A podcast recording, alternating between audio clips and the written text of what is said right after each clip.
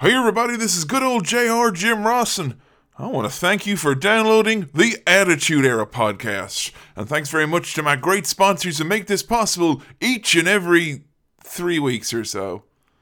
Is it just me, or is Billy Keeble commentating on Beyond the Mat with closed fists, exposing the business? You know, I got people on Twitter all the time, they say, Well, we like the AE podcast, JR. I like them too. Hey, they have to slow it down. There's not enough rules left to break for a podcast in this day and age. Sonic break. I got people on Twitter going to me, oh, oh, JR, we don't have no Sonic where we are. When I say them, oh, I like Sonic. Diet iced tea. They say that won't get over, brother. Give me a break. Come on. Here's a quick booking idea for you. The Attitude Era podcast get a t-shirt made by squaredcircle.biz and hang on a minute, it's available for 16 pounds and that includes shipping or handling or maybe Charlotte could do it or or AJ or Paige. Certainly from my point of view, t-shirt like that which has all the Attitude Era podcast slogans and mottos it has a fighting chance, but there's only so much you can do in this day and age with a podcast that does not have time limits. Now, old Bill Watts used to do a podcast in the UWF back in 1926, and that's before some of you were born. Brother, let me tell you, that podcast went to a time limit, and the fans enjoyed it. There's no rules anymore. Far as I'm concerned, if this t shirt is not the success that it should be, and it could be, well, then come WrestleMania X7, here's an idea for you. We replace Adam Bigelow with Sting, and hang on a minute, Billy Keeble with The Undertaker. And if Kevin cuts across him before he finishes his points, he will retire forever. But hey, what do I know? I'm just some guy from Norman, Oklahoma.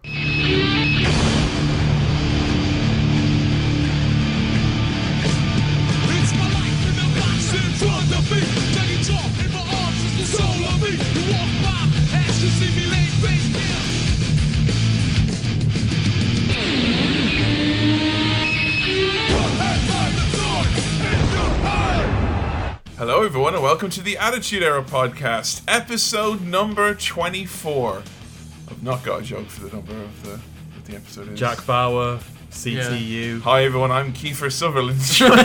There you go. That's It is it. the right one. I didn't even watch that show. That's Uh, him. I'm living on the razor's edge right here. Uh, hello, once again. I'm Kevin Mann, your host, joined as always in this review of the Attitude Era by my cohorts, comrades, and colleagues. First of all, Mr. Adam Bigelow. Hello, Adam. Hello. It's WrestleMania 2000. Is it? Yeah, I, I don't know if the last 1,999 WrestleManias have aptly prepared you for this. This doesn't feel like it. no. It doesn't, does it? You know, normally like WrestleMania is more like Christmas, and everyone's like in the, the, the holiday spirit, and you know the season is here. But There's lack of uh, Roman numerals in this one. yeah, the 2000 doesn't help. It just sort of feels like we're watching some sort of sci-fi knockoff of WrestleMania. Do you actually know what the Roman numeral for 2000 is? MM. Yeah. Yeah. Do you know how you remember that probably? Because M&M's had that campaign around the time of the millennium. Oh, I do not remember that actually. I remember it's what you always see at the end of BBC shows, also like MMXIO. Oh, I thought you were just, you know, like me and you were brought up and raised by candy. and to my right, unquestionably, the baddest man on the planet, Mr. Billy Keeble. Billy, it's WrestleMania number three. And Yeah. I assume you've learned not to raise your hopes up too much at this stage. No, it's, it's some- something discovered so far, but Attitude, Attitude Era WrestleManias, n- not not so great. It's uh, it's strange. It certainly doesn't feel like WrestleMania, and I suppose we'll uh, we'll get into that later. Magazine cover for the month, Adam. Yeah, um, there was one for March, which was it was just some picture of Steve Austin, like uh, so it was Where very, is he? Very generic sort of who is Stone Cold or whatever. Fucking burger shit. But I skipped over that to go to April because WrestleMania is technically the start of April. Yeah. So the April cover, it's it's too cool, like you know, and Rikishi. And they're all posing with like a, the cameras at a high angle. They're all posing. like, Oh, they the got their arms folded. They got their arms folded. Heads like, tilted. One of them's like doing stuff with his fingers. Holy shit, man. And it says um, too fat, obviously fat spelled PH. But my favourite part is at the top in like a little separate strip. It just says Mae Young exposed. like there's going to be a centerfold in the middle of the Ah, magazine or something. Jesus. they know where their bread's buttered, basically. Exactly, yeah. Vince McMahon has targeted a very niche audience following the Royal Rumble, it seems. Well, here we are. It's Anaheim, California, and although it certainly doesn't feel like it, we've had several weeks of build-up, and it's now time for what, you know, by all intents and purposes, is meant to be the biggest and most lauded and most over-the-top show of the year. It's WrestleMania, I guess. It all began on March 31st, 1985. Welcome to the greatest sports entertainment spectacular of all time. Welcome to WrestleMania. And from that historic moment on, the world has witnessed the greatest main events in sports entertainment history. Center stage at WrestleMania. That was then. This is now. A fatal four-way elimination match. The World Wrestling Federation's biggest WrestleMania ever. See a McMahon in each corner. The fatal four-way elimination match A dysfunctional family. What the hell kind of family did I marry into? Stephanie slapped her own mother. Take it to the West. Hey, Vince, you dare. One man's dream will come true. One man only will raise the WWF Championship when the battle is over. Triple H, The Big Show, The Rock, Mick Foley. WrestleMania, where championship lore is born and legends live forever. This is the crowning achievement in sports entertainment. We start things off. The big LG singing America the Beautiful. Um, she doesn't seem to get anything wrong as well, which is which is lucky considering it's her. How's they went from having Boyz II Men and then just Lillian Garcia? Yeah, it's just sitting around the back like. Like, it's so cheap, isn't it? Much cheaper. They saved a lot of money this way. They, I mean, they're doing well at the moment. Like, I mean, they're about to go public. They're fucking, you know, the coffers are overflowing. Bring in someone a bit of money, like. Oh, poor Lillian. I'm just, uh, Lillian's grand. and They all. have Ice T there. Yeah, They have well, Ice T here. Like get him to do it. Billy, you'll spoil the surprise. I mean, I don't know. I mean, uh, if they're going to use available talent to do it, I would like if they used uh, Bubba Ray Dudley to. Uh, There you sing. go. They've used him before. Not for WrestleMania. I was going to say, you know, that's a bit of a far Uh, cry. last year, when WrestleMania 20, WrestleMania 29, which was in uh, New Jersey, Bully Ray come out like, "Oh, say, can you sing?" I'm actually going to play the clip of him actually singing the national anthem right now instead of Lillian, because I think that fittingly sums up how I felt going Go into ahead. this.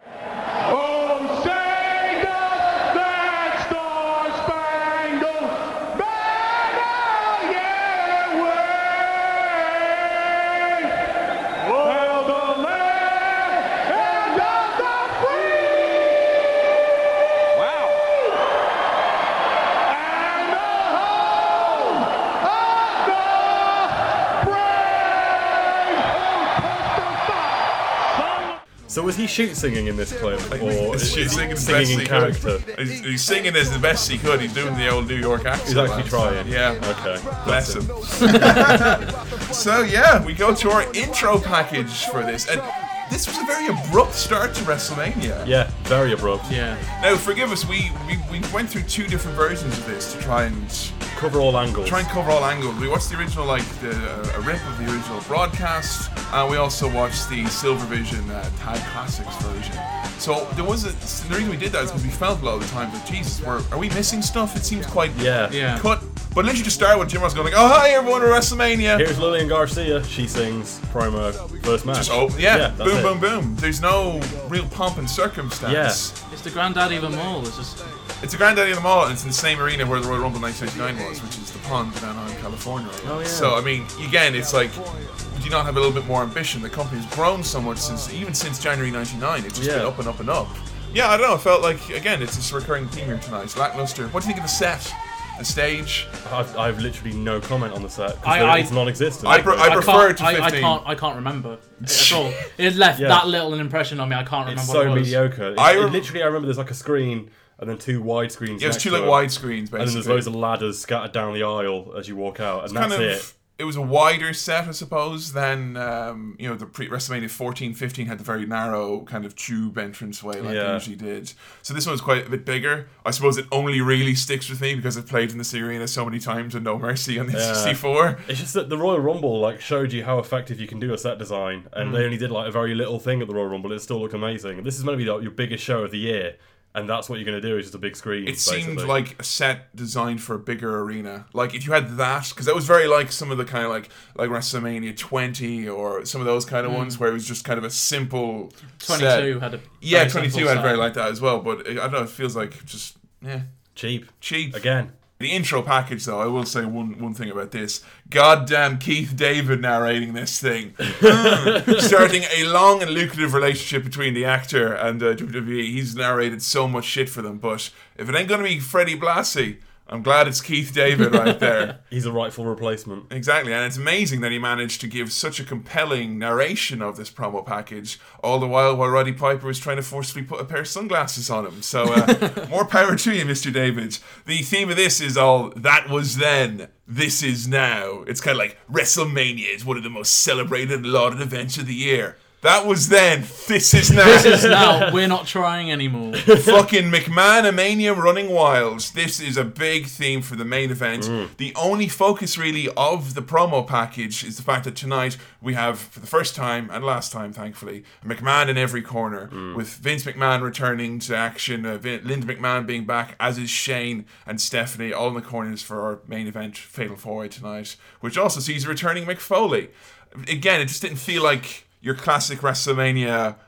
Two guys going at it. I don't really want to get into WrestleMania is meant to feel like sort of like okay, finally this match is going to happen that we've been waiting for for ages, and no one, like literally no one, wanted to see this match. Well, that, that's that's the theme of the, the intro. It's like no one expected this. It's like it's WrestleMania. I want to.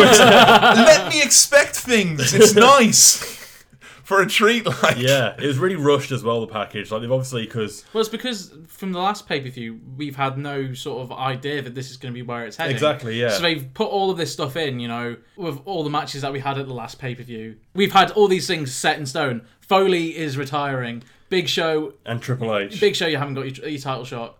You know, I know Big Show won, didn't it? Big he? Show won, and Yeah. It's, it's, it's, It's gonna be big. You see, you're already getting already confused. getting because confused. It's a mess. You knew though at the end of No Way Out with Big Show winning and Triple H winning, you knew it's like, well, this isn't going to fucking happen. Not much like at the end of Yeah. of of Rumble '99, where you're like, well, Vince isn't going to be in the main event Yeah, that's WrestleMania. true. You can smell this rat coming a mile away, and before the main event, I'll try my dangest. Yeah. But just because I can explain it doesn't mean it makes sense. As a child, I remember thinking that the reason why everything was so weird and convoluted at the time is because they were surely setting up for Stone Cold to come back for WrestleMania. Yeah. I didn't understand as a kid that he'd actually been written out for a reason. I just Yeah. assumed he was going to make a big triumphant comeback. Uh, can I say as well with this promo package as well? I hope you enjoyed it because it's the only fucking one we get tonight. Nothing else after this. Now, I, I'm willing to be admit if we've somehow managed to find two separate versions of the show, and Billy watched the third as well because I think he Yeah. watched like um, it was one of the networks or something. Like that. yeah, I watched the that. So if the three of us managed to somehow find three different versions of the show and all miss out, and they were all kept out, but for us, we didn't get any promo packages all no, night. not one. That fucking sucks. It when drove your- me mad. when your story is really convoluted. But as well. uh, do, do you reckon that's a thing that is- they've just not bothered to make them, or because obviously I don't watch the Raws, uh, is that actually much story going into Yeah, it? there's a fair. I mean, well, f- fucking hell, Mick Foley's back. He's meant to have been retired. Yeah. Yeah. McMahon is back. Vince is back. Like it's it's crazy. But uh, yeah, plenty of plenty of us to get our teeth stuck into later with that one. But uh, one thing which I was very happy that you picked up on Adam when we watched this was the theme for this WrestleMania. Oh yeah. Do you recall what it is? Teddy Long's entrance You music. goddamn right, like. Ooh, California. You know, it's the Mac Militant. I like this as well because obviously Teddy Long is very much known for coming out and saying, hold on a minute, player, Yeah. and adding everyone into a multi man match. With the exception of our women's encounter later, there is not a single one on one match this entire pay per view. Jesus Christ, you're right. Fucking Teddy Long coming out. Now hold on a minute, player. It's fatal Six man four-way. tag. fatal four way. Fucking tag matches no one gives a fuck about. yeah. Hey, you can. You trying to tell me that you don't care about this first match on our card, Kevin? Oh yeah, it's uh, the Dream Team, the nation of domination. it's the Godfather and D'Lo Brown riding again. Against uh, the Shield, uh, the Big Boss Man, and his new tag team partner. And one of the things I'm most excited about in this episode, fucking Bull Buchanan, Yeah. aka Bill Buchanan. No, no idea who this bloke is. Basically, in, in storyline in kayfabe terms, he's just some sour, mean motherfucker from Cobb County, Georgia, who, who Bossman's brought up to help him on his mission to torment everyone. Hate to break it to you, folks, he doesn't really Bossman behave badly in this um, No. in this No. instance. I think we can tell at No Way Out that his his really bad days are behind him. Yeah. But uh, I like the idea of Bossman having kind of a protege, and it, it didn't work really with Better Albert. Albert. Yeah, it's much better than Albert. Because Albert, I still very felt that you know. Well, Albert already had a, an existing gimmick. yeah, Yeah. and he It's didn't better if you just bring in somebody and then you can just apply Yeah. that gimmick to them. because Albert still wore, you know, the piercing gimmick Mm. with the, the the attire he wore with draws, whereas Bobby Buchanan's coming out, he's got like. We, I thought it was the coolest thing ever. He had the, the vest of the, the Bossman had, but he didn't have shirt on underneath. Yeah. And like Bossman would have his nightstick, obviously, but uh, he'd have a fold out riot baton, which he would use on people. And it's like, oh my god, he's like another boss man. I love the boss man. So yeah, uh, of course. The big mo- the big bucks are being uh, spent here tonight. Who's coming out accompanying the Godfather and D'Lo Brown? It's Ice T. It's only Ice T promoting the new Aggression CD. Godfather's in the house. They ain't easy, man. Pimpin' ain't pimpin' ain't easy, man. Pimpin' ain't pimpin' ain't easy, man. Pimpin' ain't pimpin' ain't easy. Cause it's pimp or die. Pimp or die, baby. Pimpin' ain't pimpin' ain't easy, man. Pimpin' ain't pimpin' ain't easy, man. Pimpin' ain't pimpin' ain't easy, man. Pimpin' ain't pimpin' ain't easy. Yeah. Bippity bippity easy, mate. Pimpin' ain't pimpin' ain't easy man. Pimpin' ain't pimpin' ain't easy man. Pimpin' ain't pimpin' ain't easy man. Pimpin' pimpin' ain't easy man. Pimpin' pimpin' ain't easy man. Pimpin' pimpin' ain't easy man. Pimpin' pimpin' ain't easy man. Pimpin' Peter Popper pimpin' pimpin' pimpin' pimpin' ain't easy man. Pepper pop pimp your You might not realise this, but that was the actual audio from the WrestleMania. just splice that bad boy in there. uh, also, Godfather as well. It's amazing. Like, it, obviously, I missed something on one of the episodes of Raw. I'm guessing there was a ceremony or something, but he appears to have evolved into the next like upper echelon of being a pimp. Yeah. Like he's no longer the sort of like you know the hat with a feather in it and you know the waistcoat. He's got the big furry jacket and the dreadlocks now. He's a he's evolved. He's got And he's up a got a shiny white shirt and shiny white pants tucked into some boots. Uh, he's just Rick James. Yeah. He is. Look Yeah, at him. He's is Rick- fucking he Rick is- James. He is Rick James. It's ridiculous. We uh, we get free signs straight away. Just saw these. Uh, I'd rather be in Stephanie. Oh jeez. That's Yeah. not even a real place, and you know it. A joke. That's just a horrible thing to say. We get uh, X piss, X puke, X pack. X piss. Yeah, X piss. I did like I did like that I like sign. that. X piss. And then we also got double H, two thirds the size, which is another sign which I thought very confusing sign, but I do like it at the yeah, same time. i- if he was two thirds the size, he would be. he was dou- double H. And if he was one third the Scott size, he'd Steiner be just H. uh, yeah. Scott Steiner just holding that sign up there. Like, you know. big fan of maths. Alrighty, well, yeah, we've got um, some nice lines from uh, Mr. Uh, Mr. T coming out here. Um, was that how I should refer to him as? Ice T. Mr. T, um, Mr. Nest T. Uh, he says pimping ain't easy, but he also says before he gets to the ring, pimp or die. Fucking hell, they're meant to be the goodies. Very aggressive. Very aggressive. But uh, yeah, when Bobby Buchanan and Bossman come out, I was immediately just felt like I was fucking 12 again. Look how mean these men are. Yeah. Just like Bossman looking like the crafty old veteran, and then you've got just Bobby Buchanan who looks like a brick shithouse. Yeah. Scary looking dude. Very, very, very athletic man, Bobby Buchanan, as we'll see here. Nice teamwork early on from the nation. Really undercard match to open WrestleMania. Very. It's much of a theme of tonight. I don't know if someone felt that everyone needed to get on the show, but the theme of here is the undercard. Yeah. Look at it shine was very much on display here tonight. The tonight. first two thirds of the pay per view is that. Fuck all story for this one. No. Yeah. Or or a lot of the encounters tonight. We get one of our big grunts of the evening. There's actually been, for all of its faults, this has been our gruntiest WrestleMania to date. So that's something to take That's away something from to take away from, yeah. Yeah, we get our first one in this match, uh, 11 minutes and 12 seconds. Godfather swings Bossman around a couple of times and then throws him into the corner. And the entire time, Bossman is doing a long, protracted. If you go back in history and look, the God, the boss man's a D'Lo in the corner with Jim Ross's least favorite maneuver, the 10 punch. It exposes the business, apparently. really? apparently. Why would I let a man punch me 10 times in the face? Why would you let him give you a fucking stunner or kiss someone's ass? Come on, like.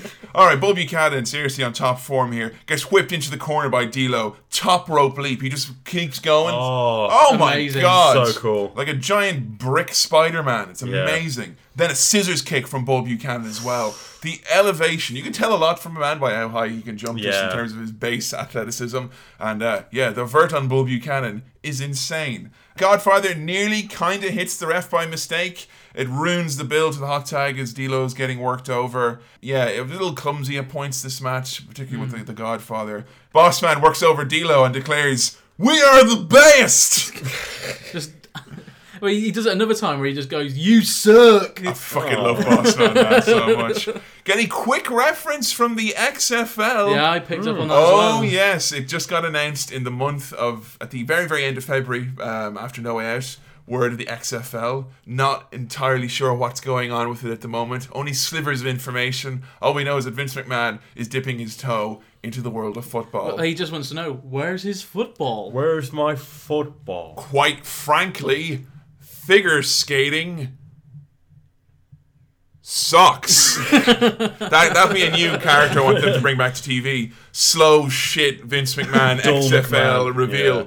The XFL will be the extra fun quite frankly, league. You know? so fucking boring. But yeah, don't worry, we will be covering the XFL in all its glory. Me and Yeah. Billy are going to target that at some point. But anyway, Jerry Lawler doing a good job on commentary within 50 minutes of this pay per view manages to ruin the surprise for later. It says, I saw Pete Rose! fucking spoiled sport like. We haven't got much to go on in this show. Give us something. Yeah. Godfather gets the hot tag, hits the Ho Train, and then the Lo Down is attempted but is blocked by the big boss man. Boss man slam on D'Lo Brown, a thing of beauty. Big one. And then Bull Buchanan again, another impressive maneuver. The guillotine leg drop. Did you see the fucking insane? Yeah. Now that's not a move you want to be doing, folks. Uh, that's a that's a move which really, really you take a lot of pain on the ass and the tailbone. The tailbone, Yeah. like, and uh, yeah, insanely good. Big boss man and Bull Buchanan, aka the prototypical Shield win. All right match. A good Raw match. Yeah, a good Raw match, not a WrestleMania opener by No. any stretch. Then they just run after the hose. They chase Like, the women who, and they all start laughing. Kills the gimmick, like. Yeah. But um, yeah, very strange. An auspicious start to WrestleMania, to say the least. Backstage, Steph and Triple H are looking at all that gold. Holy fucking heaven! Steph McMahon is the women's champion. How did Yeah. that happen then? She beat Jacqueline, who was the reigning champion at the time, and they had like kind of a, a loaded match where like Tori, who's now of course in the McMahon Helmsley faction, helped out loads, and now you've got Stephanie, who legitimately has maybe a, a couple of afternoons of wrestling training, Yeah. holding the women's belt. At the time, people were like, "How dare they?" But honestly, this is the best thing to happen to that title in since we started the podcast. Because what's going to happen now is Stephanie's going to sit there with that belt, keeping it warm, making everyone pissed off that a, you know an amazing women's wrestler isn't going to get it, and all the while, off in the distance, finally, hmm. our women's division is actually going to start growing a little bit, and we're going to have some amazing moments with with Stephanie and that belt coming up as a result. Hooray! I look forward to it. It's you know it's a bad sign for your division when you're excited that the boss's daughter has got the fucking belt. oh, Shane McMahon win the the European belt did wonders for that division. Like, you know. but uh, yeah, no, it, it'll be interesting. Refs are backstage now, having a meeting with all the hardcore competitors in tonight's hardcore battle royale to determine the undisputed hardcore champion. All right, Crash, the 24 7 hold on that hardcore title is over tonight, right here at WrestleMania, as you put the belt up in a hardcore battle royal. Now, I want all you guys to understand there are rules to this battle royal for the hardcore title tonight, and I want you to listen up. Rule number one there's a 15 minute time limit, which will be strictly adhered to. Rule number two within that 15 minutes, there could be as many belt changes as they might be within that time frame. It could be one, could be two, could be ten times it. Or maybe not at all, Crash. Okay, so when the time runs out, so do your chances to be hardcore champion. Have a good match. We'll see you out there. I fucking love this little bit here. Just all the wrestlers sat backstage in the same room together. like- haze of cigar Yeah. smoke. Bradshaw's having a smoke. Crash Holly's like stood there all smug and like nodding his like cartoon scales. character. Yeah. Oh, it's brilliant. Tim White's like ruling out, reading out all the rules, and he's kind of like, you know, whoever's, you know, we could have several falls in this match. Whoever's the last man, you know, with the fall will win. You know, so there could be multiple champions. And Crash like whispers in his ear all dramatically. He's like, "Or Crash might lose it at all." It's like it's brilliant. Crash Holly is hardcore champion. He bet test for the hardcore belt in a real upset moment because you know Crash has been really funny and whatnot, but he hmm. was never really featured. He was always second fiddle to Bob. Yeah. Yeah. So it seemed like a throwaway match, him taking on Test. Manages to win, and of course, Hardcore Holly is fucking like. He's not going to go, I'm jealous, but he's clearly pissed He's off livid, yeah. that, you know, his younger cousin has won this title. And Crash, in the spur of the moment, feeling like he's bested his cousin and he's the man, says that if there's a referee present, he doesn't mind. He will take on any comer 24 hours a day, seven days a week. And with that, the 24 7 division is born. And uh, it's one of the most ridiculous. I love it. It's my, one of my favourite memories of the Attitude Era. And obviously, we could talk all day and night about, you know, him being jumped at the carnival or the posse going after him in the airport The and all Wacky this stuff. Warehouse. The Wacky Warehouse is the only one I've seen. And we will, when myself and Adam are going to do a special bonus episode looking just at Crash Holly's 24 7 reign, which will be after this episode. So we've got. We've got a hell of a lineup for this next one. The competitors in the hardcore battle royale Pete Gas, Rodney, Joey Abs, Kaientai, The Acolytes, Viscera, Crash Holly, Hardcore Holly, The Headbangers, hmm. and rounding off this motley crew, it's Taz! It- it- oh! Poor it's, Taz. it's, yeah, you you proper weren't kidding about him slipping ever so quickly down Yeah. the card. Again, much like last month, it felt like, well, this is just who he's shooting with. Now he's one of them. Yeah. One of us. It's like Viscera, one of us. One of us. the moment Google I- Gabble. Google Gabble. The moment I realised just how accurate you were about Taz was when um, it's one of the Mean Street Posse. I think it's like Pete Gas smacks him over the head with a sign, and Taz falls over and sells Yeah. it, and he's on the floor for a couple of minutes. Like, it's, That's, that's, that's Taz. that's Taz. I uh, I don't understand the name of this match because it's not a battle royale. It's is the it? hardcore invitational battle royale. It's is what- not. It's it's a championship scramble. Look, the rules in this are fucking vague at best. it's, Because it's, it's, it's, it's, it's a hardcore thing. There should be no rules at all. Yeah, but like they're making out like it's the scramble, which of course is a match which only was officially debuted like ten years fucking after this. Yeah. Being that someone is wins the belt, becomes the interim champion, and then it's never made clear if whoever pins anyone next becomes a champion, or if the man who's the interim champion has to be pinned. I think you have to pin the actual champion. But which begs the question: Why does no one go after the champion? It makes the question: Why does no one? Yeah, it, it's. There's a couple of moments in this match, but by and large, it's an unorganized fucking mess of a match. Yeah. What is nice though is everyone coming out, and it's you know even whatever about the match, the booking here tonight, you know, and we complain a little bit about oh, being the undercard. They're still over as fuck. You It's- the posse when they come out, like oh, Yeah. mouthing off, everyone's yeah, I fucking love It's, that. it's still a fun match as well. Oh, yeah. I enjoyed myself watching this. and the only people who don't really get a reaction when they come out are the headbangers. That's because they look like complete tits. They do. Well, they have complete Yeah. tits. Right, there's a difference. Yeah. But, uh, yeah, uh, you know what? I'm happy as well. Fucking Mean Street Posse getting their WrestleMania moment. You know, they're in a match at Yeah, they are. WrestleMania, which is a lot to be said. And we know that's not, you know, Lance Storm can't say that. That's true. Joey Abs can. Fucking hell. and the Houdini of Hardcore comes out last. Crash Holly, so over at the moment. The crowd fucking love this guy. 2000 is the year of Crash Holly. And by the end of this year, you know, it's arguable that he's more over than Bill Goldberg in WCW. And I do not say that lightly. And when that was said to me, I'm like, fuck off. But you know what? It's fucking true. Uh, the man is crazy over. 15 minute time limit on this one. Insanity begins. Taz gets a fall within 10 seconds, which is pretty cool. And the clock immediately disappears. Yeah. As Yeah. if the the director or the person doing the video mixing has just said, right, that's that match over then. Just gonna sit up, have a cigarette. I, I, I decided to start this. I wasn't gonna keep up with who's champion, but then like a minute in, I'm like, if I don't do this, dude, like then the match is just you can't. There's no flow. There's no logic at all. Yeah. So we'll go through who was the champion in this one. Viscera manages to get the belt literally shortly thereafter, like Taz being pinned. He squashes him. Like I'm not, you know, to put on my Taz mark hat here for a second, one last time. He was like choking out guys like Viscera or suplexing them.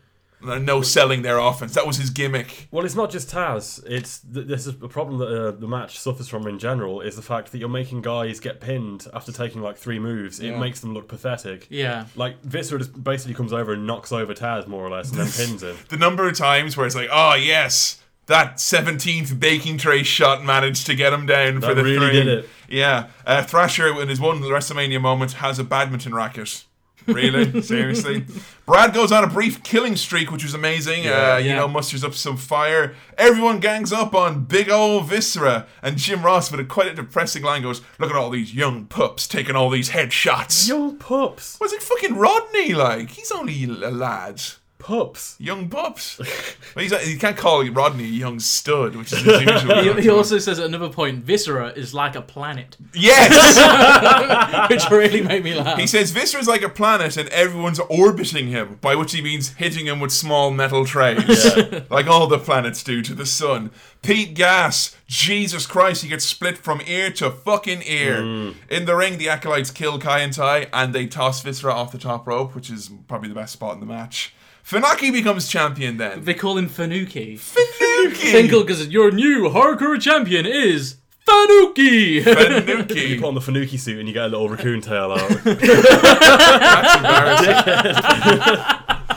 Backstage, everyone heads. Rodney pins fucking Funaki. Rodney's the hardcore champion. Joey Abs then pills Rod- pins Rodney immediately thereafter. No, no, uh, we all know the Mean Street Posse are as tight as it gets, but uh, it's every man for himself in the hardcore invitational. Exactly. Whatever the fuck this match is. and then in a, a moment which made us all flinch quite a bit, I think when we saw it, a Thrasher runs into Joey Abs with like kind of a, a, It's a a case. hostess tray or something, yeah.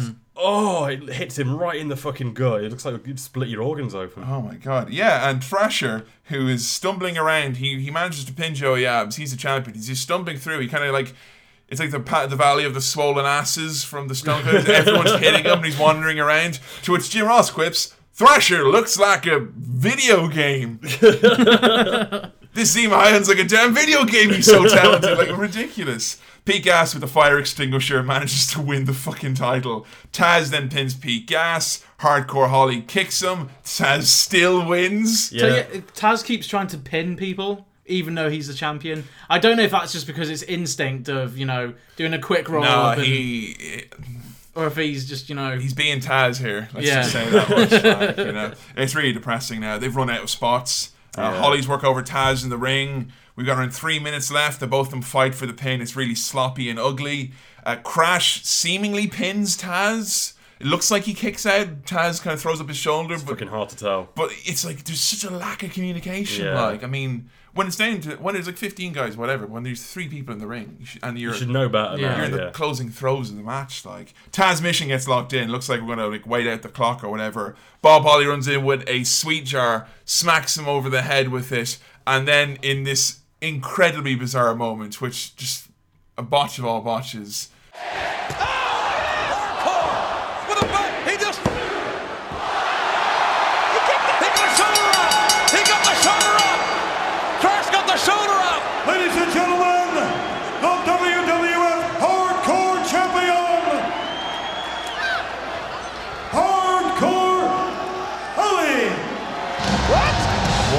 One, two, uh, champion. Hooray! Yeah. Yeah.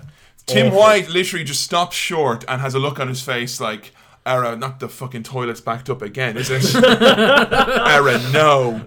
And Ho- Bob Holly gets the belt. He has this weird look in his face. Crash takes it. He walks off. Then Fink is like, the winner of the match. And then they show a replay. and then Jim Ross is like, it's a controversial finish. I'm like, yeah, you can say that, but you actually have to tell us what happened. Yeah. Yeah. Hardcore Holly is then just declared to be the champion, despite Yeah. the fact that the hand didn't go down.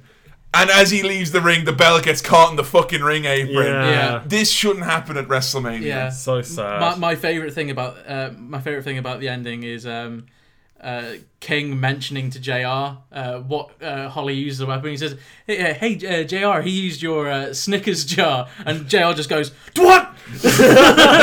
My candy!" Uh, the broadcast just goes off the rails. Like, is that lousy, no good son of a bitch. Daddy needs his sugar. Like, I mean, it's uh, it's a fucking ridiculous ending. Like, I mean, Oh, it's so bad. I struggle to think of a WrestleMania with a blown match ending, like a, a WrestleMania match with a blown ending to that degree. Yeah. Because it not only did the wrong guy win by mistake, but they didn't even know. Like you know, people make mistakes all the time. It happens.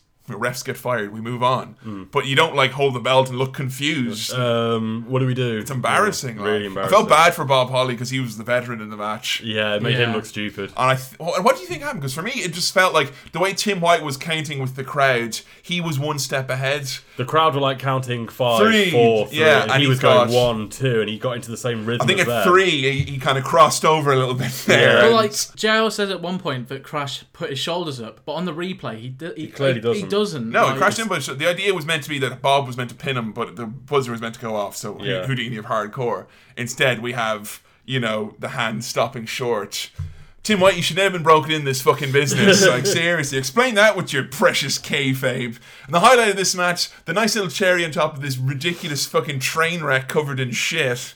Is that at the end of the night, at the end the post show, Bob Holly was asked for a few comments about what happened, and here they are. If he did it 24 7, I'm going to do it 48 14. And how about I start with you? No, that's, that's quite all right.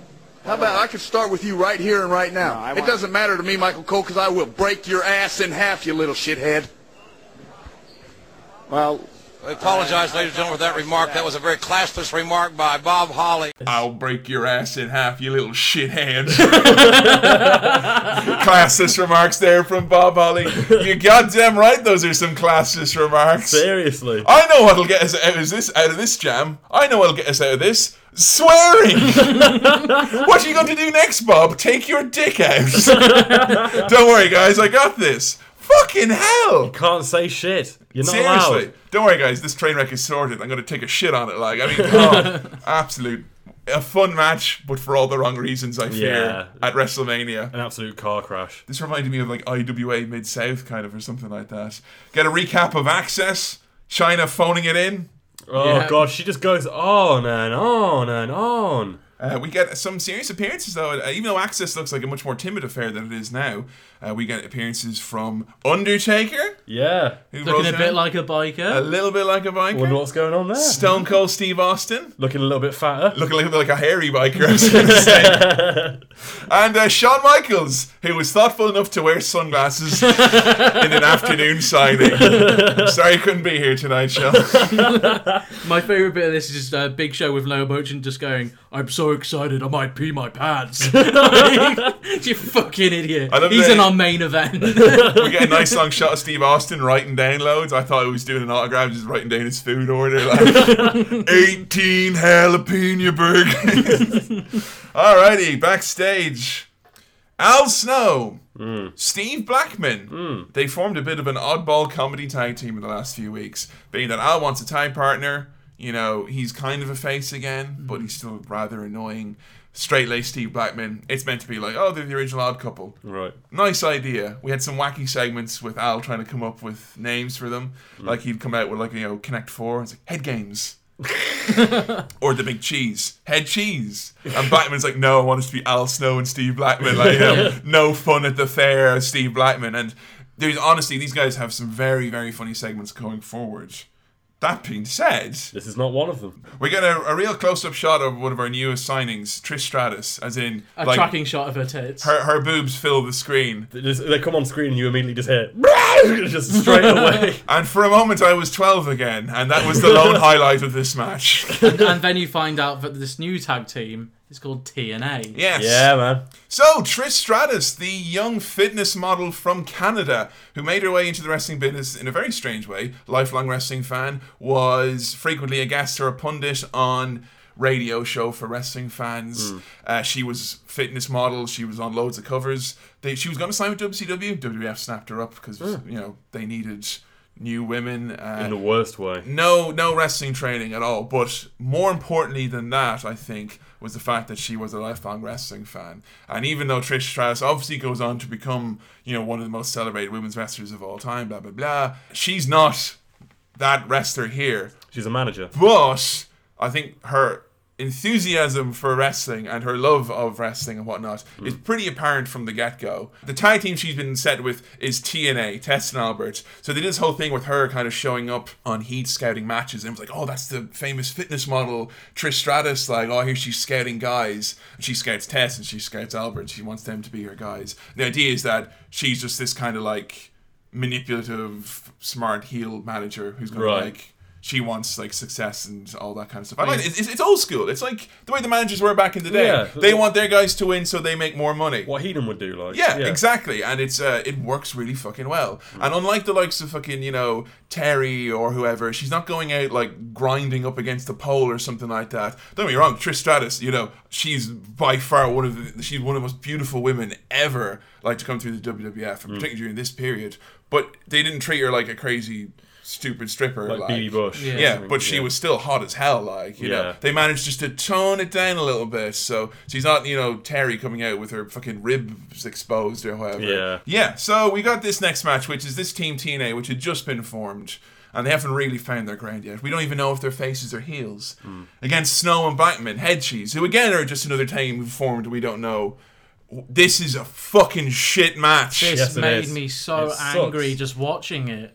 So we start things off. Al Snow and Blackman come out to relative silence, and Al introduces their mascot for tonight, Chesty McCheeserton. Just a cheese man. Written in the stars, a million miles away. Zebba-dub-dub. So Chesty McCheeserton gets his WrestleMania moment. Yep. And I'm going to say, if you're going to bring out a guy and be an adorable cheese, because I like cheese, and I think you can have a cute guy dressed up as a cheese. you can. Come on! You could. In wrestling. You could. right, Easily. whatever. They picked the scariest fucking guy ever.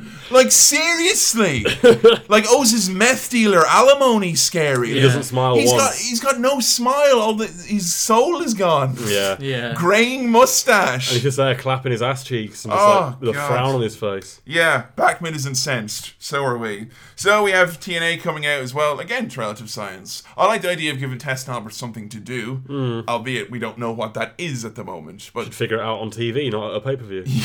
not at WrestleMania. Yeah. Like JR's headset breaks at the start of this match. Highlight the match. Yeah, King says, I'm going to have to cover this match all by myself, and I nearly cry. I can just imagine you closing your this, laptop. this match is already bad enough. Now King's got to cover the whole thing. But fortunately, the headphones start working again. There's like no psychology in this match. Nope. At all. And I, you know, you know, a lot of guys, it's very easy when they're talking about a match, will will just kind of go like the psychology on display or the lack of psychology. It's a loose term. It's a difficult one to define. Hmm. But I'm talking about it simple as fuck. Is in like Tess will do a move, then Al will do a move, Yeah. then Blackman will do a move, and then There's Albert no, will do a no move. actual pace or story. no one gains heat in this tag match. No one gains any foothold. No one like It's like watching the video game, isn't it, or something? It's just It's- I'm yeah, gonna hit you, then you'll hit me. letting the computer play itself is Yeah. what this is like. No fucking drama. No no bravado.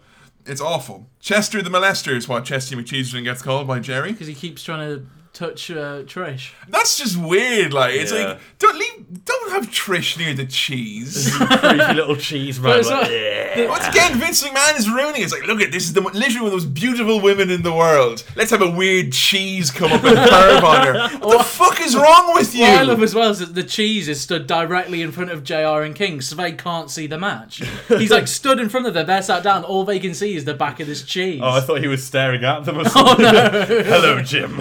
Jim Ross comes up at least like six or seven different ways to try and say this is shite. yeah. Bowling shoe tendencies. Don't break out the star rating system for this one, folks.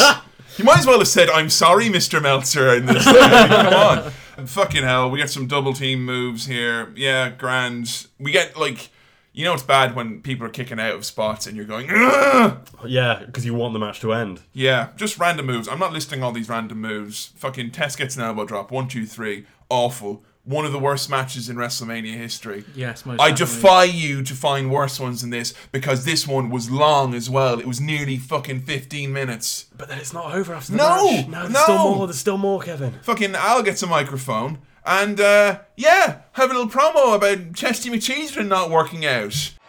Al's not going to say now. All right, all right, I'm sorry. I thought he'd be great. Who, Chester? You're right. It was a stupid idea. Chester, come here. Ah. Chester. Chester Come here. Chesterton. Come here. Aw. Wait a minute. Get in the ring. My cheesy little friend. Me and Cheesy ain't easy. Steve, I'm sorry. You're absolutely right. And it's time to cut the cheese. Oh! The heck?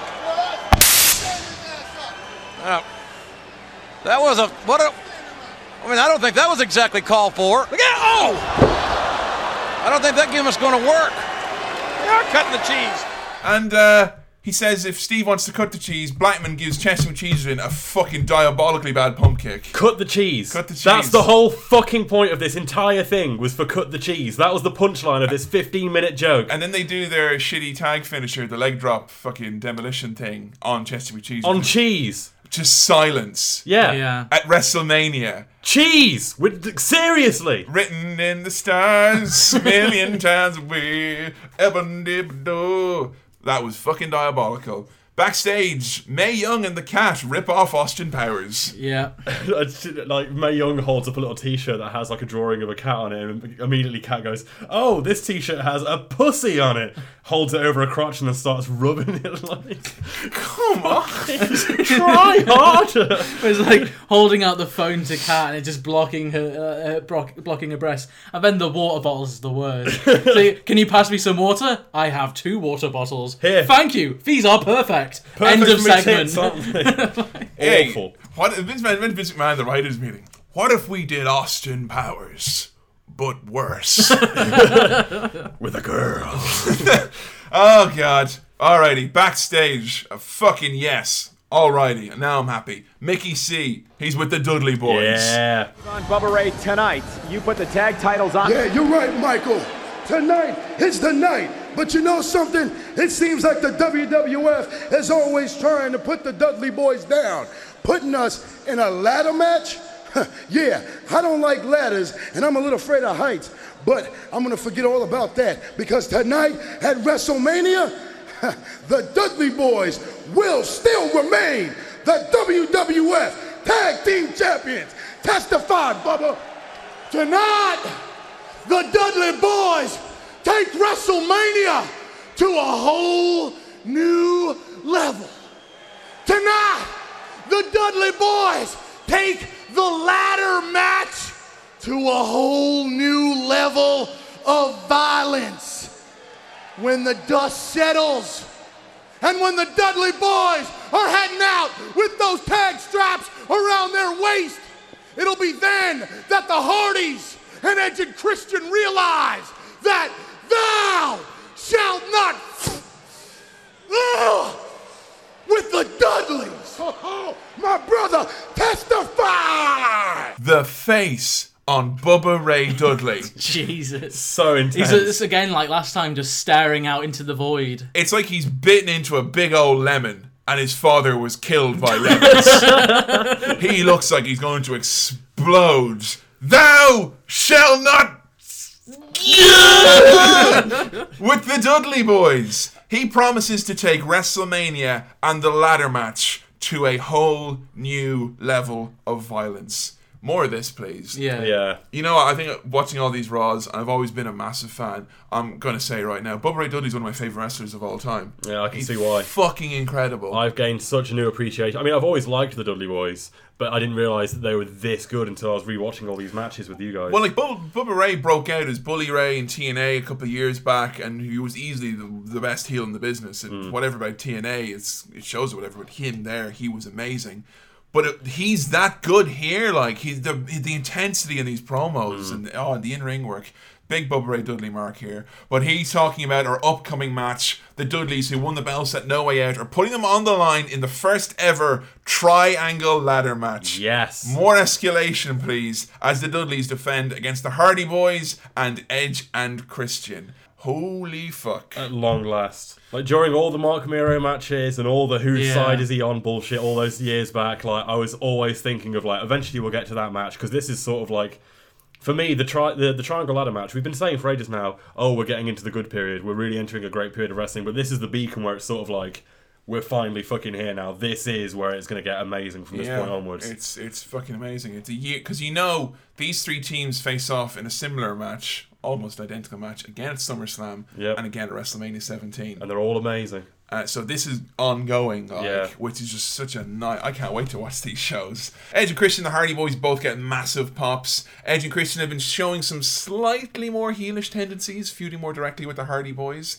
showing a little bit more character, which I think is the most important thing. The Dudleys come out and they pose on the ladders, which I thought was really, really cool. Uh, start things off, Bubba and Jeff just going toe to toe as all of the other guys head to the outsides. Bubba and Jeff in the ring is just those are two guys that just have that chemistry. Yeah, totally. Like, there's a couple of guys I think you could put in blindfolded if they haven't seen each other in like several years, and they could just go Yeah. and get Mm. into sequences. And Bubba Ray and Jeff are definitely one of them.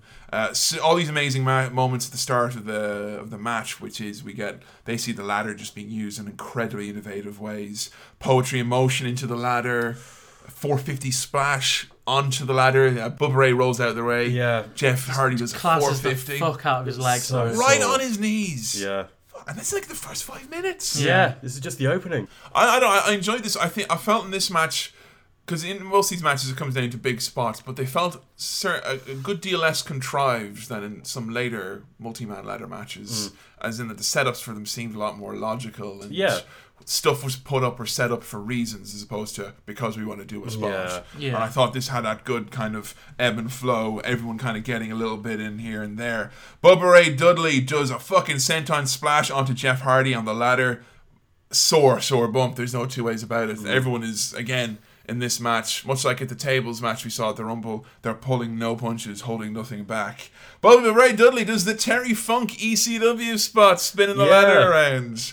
You love that, but he eats a double drop kick from Edge and Christian, and then we get one of our biggest dives of the night. Christian diving off the ladder to the outside, mm. and before you can even catch your breath, Edge spears Jeff Hardy off the ladder Yeah. Huge holy shit chant. just incredible. I mean, with matches like this, I can just only implore you to watch them because We I don't can't think do I can't do it justice. There's so much to keep up with here. I was about to say, we do get at this point though, JR says one of the more curious things that he says this evening. Because this is like an amazing match, and all the crowd has gone bloodthirsty and they're mental as It's been hell. curious when he forgot Edge's name after that amazing move on Jeff. Like, come on, at this stage, like like it's it's a year later. But um, he just says, He who hesitates in this contest may be lost forever. Fucking hell!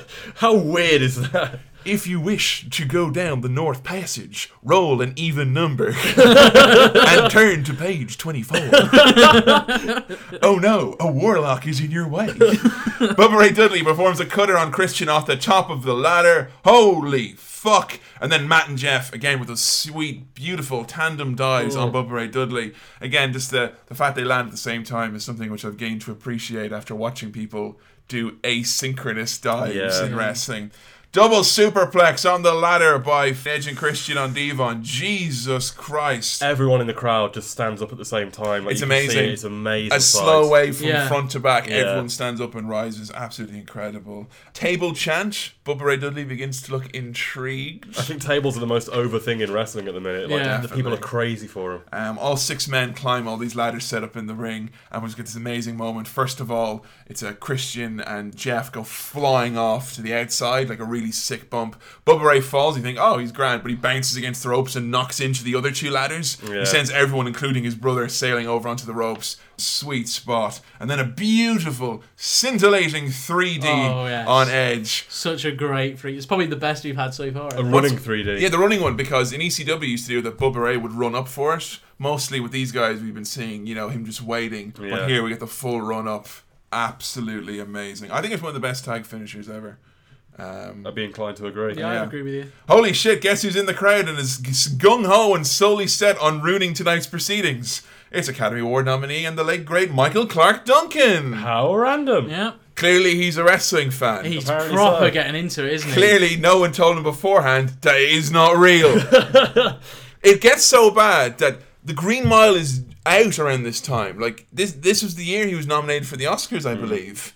And the cra- the camera tries to avoid him. You see Yeah. him, they go by him and they'll kind of cut a little bit. It's like, no, just Michael. He's too aggressive. Well, he's like he's, pro- he's like proper screaming like during the first match when IC's walking around. He's like getting he's like it's a, a sea of white people and Michael Clarke Duncan in the middle just going absolutely mental. like I love the way Mike Clarke didn't think to ask if he could like be put in like a celebrity box or you know a corporate suite. He's No, like, no, front row. front row. I like that about him, I mm. suppose. But Jesus Christ, Don't man. ruin it for everyone else. I sit beside fans like you, Michael Clarke. The Dudley boys put a table on top of the ladder. Holy shit! Yep. There's going to be some erection destruction here tonight. I think. Innovative. In the ring, we have three ladders and three tables. This is like Kevin setting up his toys now. Like, Yeah. You know there's a high spot coming later on here. And then uh, we go outside. Devon is working over Jeff, I believe. Bubba Ray takes Matt out. A great quote from Jim Ross. No, not the Spanish announce table. he clearly didn't mean that. Like No. it was like Billy Gunn winning King of the Ring levels of phoned. Like it was ridiculous. Devon crashes and burns as he attempts to dive off the ta- off the ladder onto Jeff, but Bubba Ray power bombs Matt off the Spanish announce table through a regular table in a sick fucking crunch. And Jim Ross, one of my favorite quotes ever: "May God have mercy on this kid's soul," because they're only little. Yeah, they're Yeah. young lads. Pups, as he says. And Bubba Ray Dudley not fucking finished here. Jeff goes running off off the edge of the barricade like at the Rumble, but he gets the ladder hoofed in his face. Oh, oh so sore. I can never get sick of that spot. No, no, Looks it's amazing. amazing. It looks Brilliant. Bubba Ray sets up a mega ladder on the rampway and a table. Just one. By kind of- itself, yeah, that's gonna break your fall. It's kind of scary. Christian bells Bubba. Jeff, though, however, manages to get Bubba onto the table, chases off Christian. Jeff Hardy is like his first of many WrestleMania moments to the top of the ladder. Bubba Ray Dudley on the floor below, on just on that one table. Yeah. Swanton bomb, and it really was horrible because he's done this bump before, but he's had four tables to at Yeah. least give his body a bit of surface area. Yeah. And this one, he just kind of his ass He just kind of misses, doesn't he? he kind of takes a whole brunt of that on his lower back. Yeah. It's a sick spot though. Uh, it's amazing. Like Jeff on top, the ladder wobbling, he steadies himself, and Jim Ross is like, "Don't do it, Jeff! Don't do it!" Like he's gonna fucking do it, man. He'll do it a dozen more times as well. Semi interesting though. It's straight after that. Jim Ross says, "This is amazing," which is the actual clip they use on the DVD. This is amazing, amazing, amazing. Matt and Christian battle on top of the ladder on the table which has been set up. Looks like it's you know it's it's anyone's game, but who comes up behind Matt and blindsides him? But Edge, they throw Matt off the top of the ladder. It doesn't look like they even touch him. It's because He's of like, him. eh. it's like he sneezes, does a somersault, and falls off. It reminds me of like the old scaffold matches from back in the day where the Oh, guys are like God. Understandably very trepidatious. Yeah. They're on a fucking table balanced on two ladders, but yeah, Matt explodes through the table. Edge and Christian win their first tag team championship, and now we have all these three teams. I think we can all say have truly arrived because Yeah. Completely. what happens after Edge and Christian won, win these belts? Well, it's very simple. They decide that they're probably a little bit too good to be going through the crowd still, and they don't want people touching them anymore. And geez, have you noticed how good Edge's hair looks? And uh, all of a sudden, this amazing heel turn comes for Edge The Christian. ego. The ego comes out. the Southern California comes out, Yeah. and possibly one of my favorite heel runs for a tag team ever. Comes very shortly thereafter. Now that Edge and Christian have got the gold, they're assholes, which Can't is wait. exactly what we needed. Yeah. Because now we've got the, you know, honest to goodness, white meat babyface Hardys, the really irritable, annoying Edge and Christian, and the Dudley boys who can easily slip into either good Between guys or bad Yeah. guys. Amazing. Perfect. Fantastic match. One of the best WrestleMania matches ever, I'd say. It's in mm. my top ten, I think. Yeah, Like, it's amazing. And, you know, obviously it wasn't called TLC, but the Triangle Ladder match, I think, even for it's just its pacing alone and just the fact that it's the first of these matches, it, it's there's a sense of, well, they have to do something now to top what they did before. They're just allowed to go out and do this Yeah. unhindered by expectations, really. It was like a prototype TLC almost, Yeah. wasn't it? Great, great match.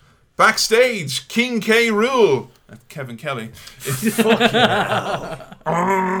He's with Linda McMahon and the Micker, who assures us after stumbling over his words Yeah, it's not it's not a good job from Mick today, is it? that fairy tales do come true, but it won't be for Triple H, Big Show, or The Rock. That's right, after a monstrous few weeks, he's back.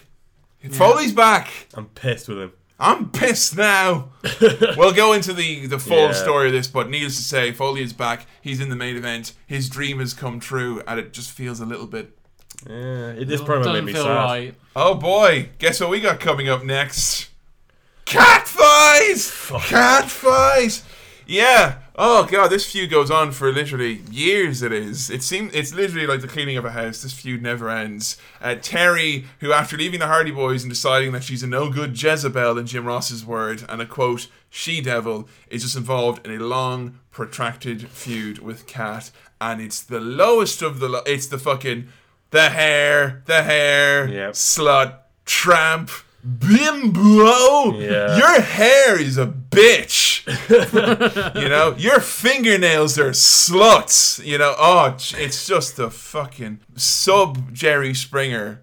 Yeah, Yeah. lower level than that. stuff here. But your special referee for this contest, the cat fight, which is Terri versus Cat with Moolah and Mae in their corners respectively. There's only one man who can handle these two hell cats.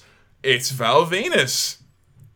Hello, paycheck. Um, For once, I'm not happy to see Val. I'm not either. No. That T-shirt, it's the one we talked about. The locked, stocked, way, and way written back. in cum. You say locked, socked. He's cocked, locked. Oh, sorry, that makes way and more ready sense. to explode. Ready to ejaculate. I thought with so. cum. Yeah. yeah, he's got his cum riding T-shirt on it. It's horrible, isn't it? You know the It's funny, really horrible, You know yeah. the funny thing is, it's not the only cum T-shirt they ever did. They did do another with who? Trish Stratus. No. Ah, Jesus. No. It was when Trish turned heel after WrestleMania 20, I believe, and the gist of the shirt was, I believe it was "Blow me dot dot dot into the stratosphere." So yeah. Uh, yeah, this feud went on forever. We get a nice, nice big WrestleMania sized promo from Val Venis here. Neither Terri nor the cat are experienced grapplers, to say the least. Hello, ladies.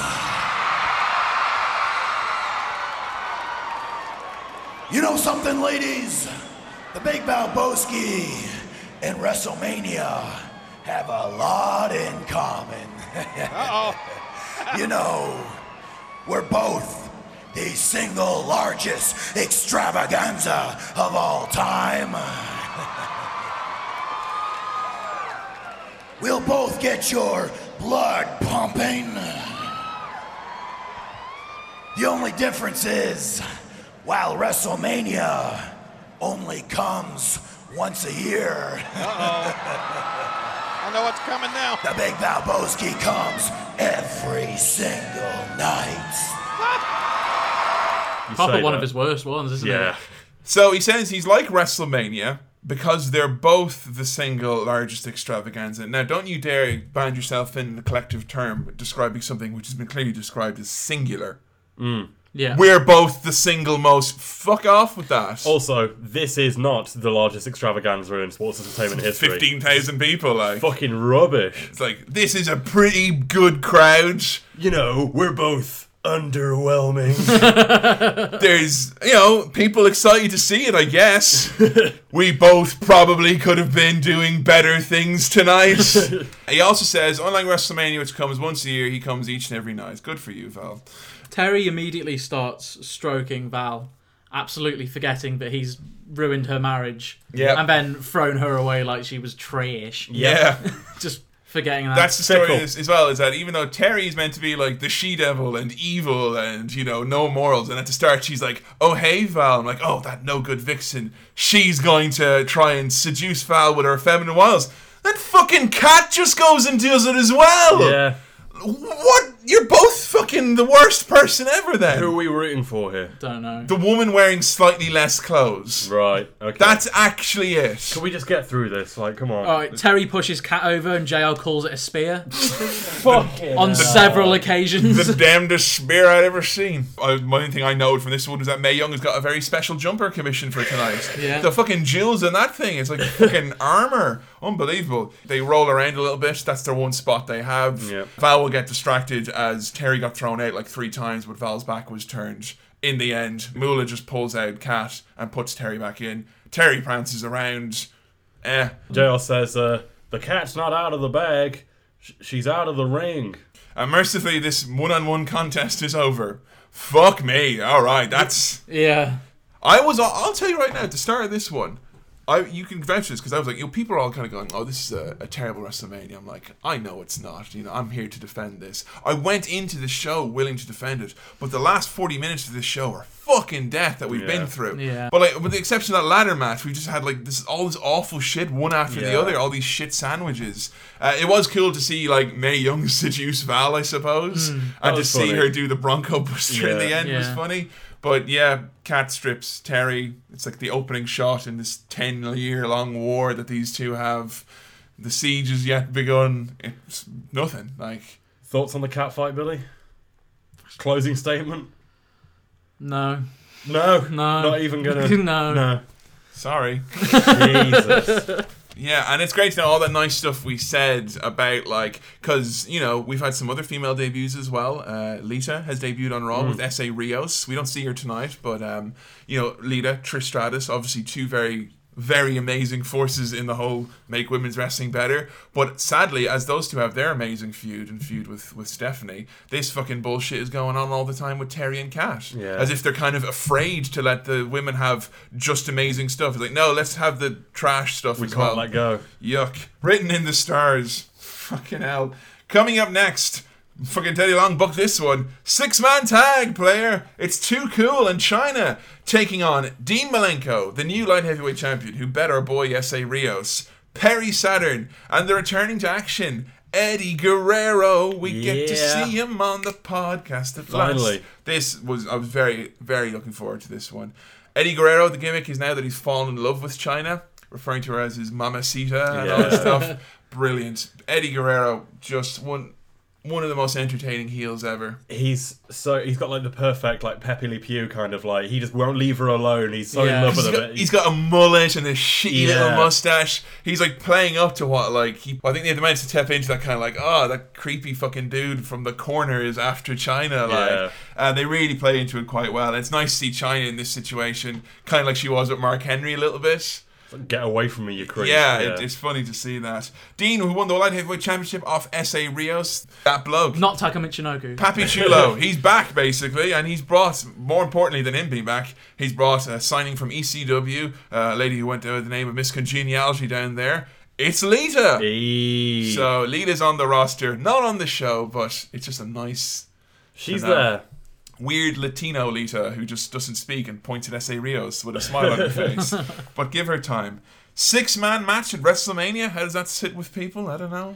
It's, It's not, alright. not a bad idea. No. So, you know, I mean, you can't really do a main event six man tag. I mean, the mid card is the only place to do it. It's multi man matches. But I mean, it's just the fact that it's- it's been so many multi man matches so in this many one multi-man pay per view. Yeah, someone could have been benched. I think in, in some of these matches. Eddie finally wrestling. He's got that elbow pad though. Fucking hell, the size of the thing. It's bigger than him. He's got a, a John Cena elbow, has he? Definitely. No, he's got a very. He had a dislocated his elbow. It's Oh. a nasty, um, nasty, nasty injury. But start things off. Eddie Guerrero and Scotty Too Hotty go hell for leather. Great, great, These great two work from amazing together. Scotty Too Hotty is like a guy who can just straight out go like. He can work with anyone, it seems, doesn't Oh he? yeah, Scotty Too Hotty gets a nice little run in the light heavyweight division shortly after this pay per view, which we'll get to reap some of the benefits Oh. of. But I think Scotty Too Hotty is definitely a guy that, had he not been so nice, would have been in more situations where him being so good would be apparent. Could have shined. Yeah, Yeah. definitely. Chyna a little bit. I missed that. Eddie uh, is is a brilliant though because he's like works over Scotty, but as soon as Chyna gets tied in, he runs away on his knees. On his knees. It's, as a kid, I was like, why would you do that? But it makes him look like such a little A coward. like a little kid going ah and running away, and he Yeah. put, buries his head in like Dean Malenko's stomach. Like it's so funny. Uh, Chyna dances with Grandmaster Sexay. Perry Saturn comes in, nicks Grandmaster Sexay's do rag, and uh, Eddie starts grinding after the moves that he does to kind of send some messages to Chyna. His Like, Yeah. Latino heat. His Latino heat, i.e., his dick. Around this point, we get another one of our big grunts of the night. It's uh, Perry Saturn, just after he's taken the do rag off Grandmaster Sexay. He makes a little, like kind of like a bobcat noise. What I like about Eddie Guerrero is that even though he's doing all this grinding and blowing kisses at Chyna, once or twice he does just like knock her, like he, Yeah. he, he whacks her off the apron, like like what a creep. He's all like, I love my mamacita. He's like, boom, just fucking punch her. Like, you creep. We get the worm. times two, not the double worm. The move is so over, Oh, and I crazy. really don't understand it. You It's, still it's, a, get it's, it? a, it's a move I, I've said before on the podcast. I just I hate the move. I it takes, used to- takes ages to happen, but I used to get all up about it, but I'm like, fuck it. You know what? As long as The Rock is out there doing the people's elbow, no one can point a finger. Yeah, but the people's Mm. elbow is over in like five seconds. The worm does go on. I mean, I still love it for nostalgia's Well, sake, The but I can totally see know why you don't like it. Really. But The Rock, when he does, by the point we are here with the spine buster and the stop and the turning and the looking, and it's a long, it's comparable, is all I'm saying. Yeah, no, they're, they're on the same length. They're on the same uh, kind of table there, but like it's just it's a completely different. And longer. Scotty keeps adding to the worm as well. Notice now that there's more bits for him to do. Like he'll put his arm out and be like, bah, bah, and then do the Oh, running yeah, then the he starts shaking and- yeah, he, he kind of he milks it for all it's worth, but I don't blame him. Eddie Guerrero hinds behind the fucking referee. it's amazing. Like Chyna just like punches the referee out of the way and he has to waist lock her to get out. Saturn hits the prettiest top rope elbow drop ever. Oh my good god. Picture perfect. Now, I'm a man who loves a good top rope elbow, and this is one of the nicest I've ever seen, so kudos to you, Perry Saturn. How many times did Jerry Lawler go, Latino he? so many times, but I laughed every time. Not just that as Adam well, didn't. but uh, no, I, I fucking it wound me up. 'cause we're gonna get that every pay per view from now on, Billy. Oh, We're yeah. gonna I look forward to that "Latino he says it, uh, Jerry Lawler just says it in bed, just lying asleep. Ah. Latino he! but uh, Jr. also keeps because obviously like he's got to like Too Cool now because they're faces, but I get the impression he still doesn't like them deep down. no, he still doesn't like Grandmaster Sex. Yeah, and you get that from the fact that every time he's like, and Chyna makes the tag there to uh, Grandmaster Sexy, Grandmaster Sexy, Grandmaster Sexy? Am I saying that right? Yeah, he's uh, begrudgingly putting him over at last. Now we got a fucking hot tag coming up right here. Hot tag to Chyna. Holy fuck, break out the Nando scale. She kills the radicals. the hot tag of a lifetime. It never stops. Like you think, okay, it's over now. Then we get two handspring elbows, a double low blow. Like it's just great. What I reckon this hot tag is on the, the sort of the meter is that you've just put loads of ketchup all over your chips. And you're like, great, I've got loads of ketchup here. But then you actually start eating it and you realise, oh wait, that wasn't ketchup, that was hot sauce all along. And now, ah! now it's everywhere. Fucking hell, my mouth's burning like no one saw it coming. Oh man, this was absolutely incredible. More incredible the fact that Chyna's pants broke. Yeah, she managed to keep I didn't going. even notice that. And you know what? Much like Billy Gunn, I'm like kind of hats off for you know pulling off the uh, the hot tag when you had one arm last week. Hats off to Chyna pulling off the hot tag with you know perilously close to her pants coming clean off. Yeah, they, they like sort of ripped Billy. and You could see that she was constantly pulling them At every the side, seconds. like, Really? I- I yeah, the, the camera zoomed up on her, but you could tell it was falling down. She Like, covered for it very well. Because I mean, you know, you know how the fucking fans are. If Chyna's pants fell down and she was would've just killed the standing there, would have killed her career. Yeah. she never would have lived it down. So yeah, I was uh, quite impressed by that. Eddie Guerrero comes in, gets a cheap shot in Chyna, thinks he's gonna like do a uh, sexy power bomb on her, but she reverses it. Testament to Eddie Guerrero that like 140 pound Chyna lifts in inverted commas Eddie Guerrero Yeah. as he essentially hurricane runs himself onto her shoulders and slams himself down yeah.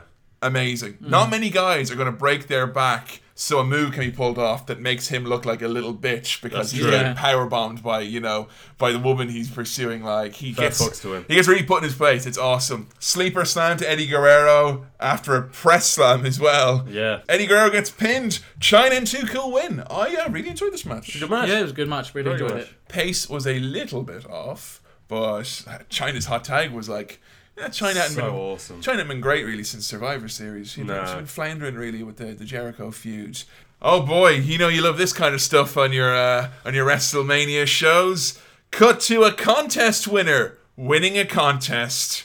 This is fucking awkward. They show up at her house. She's got some smokes on the go and like ten thousand people with her. She's holding a cigarette perilously close to a child's face. She is like right in front of her baby. Have some of this, Martin. Get that down you. Because yeah, you're kind of like you were like, well, obviously it's planned because everyone's there wearing wrestling t-shirts. So if they're so intent on putting on a good face, would you not smoke a big old cigarette right in front of your kid? Put that cigarette out. But like, what, I love as, what I love as well is that they're having a WrestleMania party at their house. And either they just go, all right, you lot, we're going on a jet. we're gonna go to Anaheim. You just stay here. Look, look after the kids. There's the kids. I know, So it's have a not- good time, lads. it was nice. If someone's going to win a contest, they're like, we've never been on a plane before, we've never been to a show before. So it was a nice Let's moment. leave our kids with all of our friends. And And then go. we, yeah, we cut back to the Binder family, and uh, well, they're making a little bit of a, a grunt. Well, there they are from Allen, Levittown, Pennsylvania. They won the big all-day long contest. ADL, congratulations, Bridget and Chris Binder. They flew the same Learjet King that Mariah Carey uses on her tours. Yeah, check it out. She won those tickets. Congratulations. This is uh, another one of my grunts of the night. Yeah, she's constantly going. This concludes the test of the emergency broadcast system. Backstage, the first thing we see is the Big Show's dick. Shortly after, we pan up to see Big Nasty Bastard. Why did they give him the sexy camera treatment? They do like you know the whole typical like when you see a woman's high heels or whatever, and then they slowly go up and like a saxophone is like. but it's just Big Show with his big fucking gut sticking out. It was honestly like the Naked Gun because they go up these very tanned legs. And you're like, ooh, who's this? And then you see a fucking Big Show's big weird looking dick right in your face, and a shirt that says "Big Nasty Bastards." Yeah. Don't worry, we'll save the segment with a fucking shit promo. Yeah. Good God. The most electrifying man in sports entertainment tonight gets unplugged, and Mick Foley will be retired for good. And as far as Triple H goes, game over. The Rock, most electrifying man. I'm gonna unplug him. Hey! Fucking hell. The Rock, more like the Pebble. Fu- come on. You had all year to come up with this. You're in the main event of WrestleMania. Try you harder. You feuded with this man for months. He's berated you constantly. It's like George in Seinfeld when he gets his jerk store comeback line. Fucking Big Show's here thinking, oh, there's no coming back from this. Like, seriously, Big Show, the only way you can gain ground now is to have sex with that man's wife because you've been humiliated. Jesus. it's oh, it's so bad. Shane McMahon has returned, and I don't know if he likes to bet with ridiculous stakes. But out of all the four people in our McMahon in every corner tonight, Shane McMahon has decided to return, the prodigal son, and stake his own claim to the throne and control the show with the big show. Why? Yeah.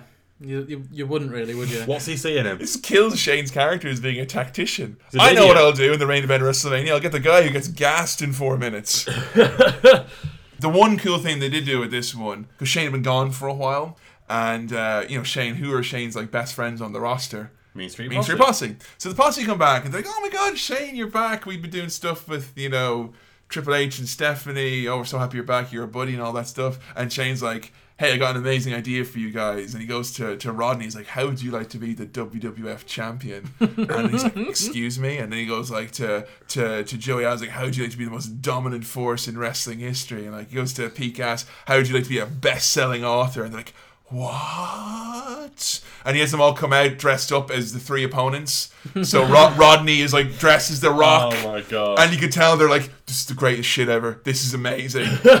and Shane is clearly doing this because he's our best friend. And like, yeah, Shane like has the Big Show come out and destroy all three of them, Oh. which is like a sad moment, but it was like the one cool moment for this these guys build at least. Yeah. He's excited about being in the main event of WrestleMania. Go figure. Cut back to Heat.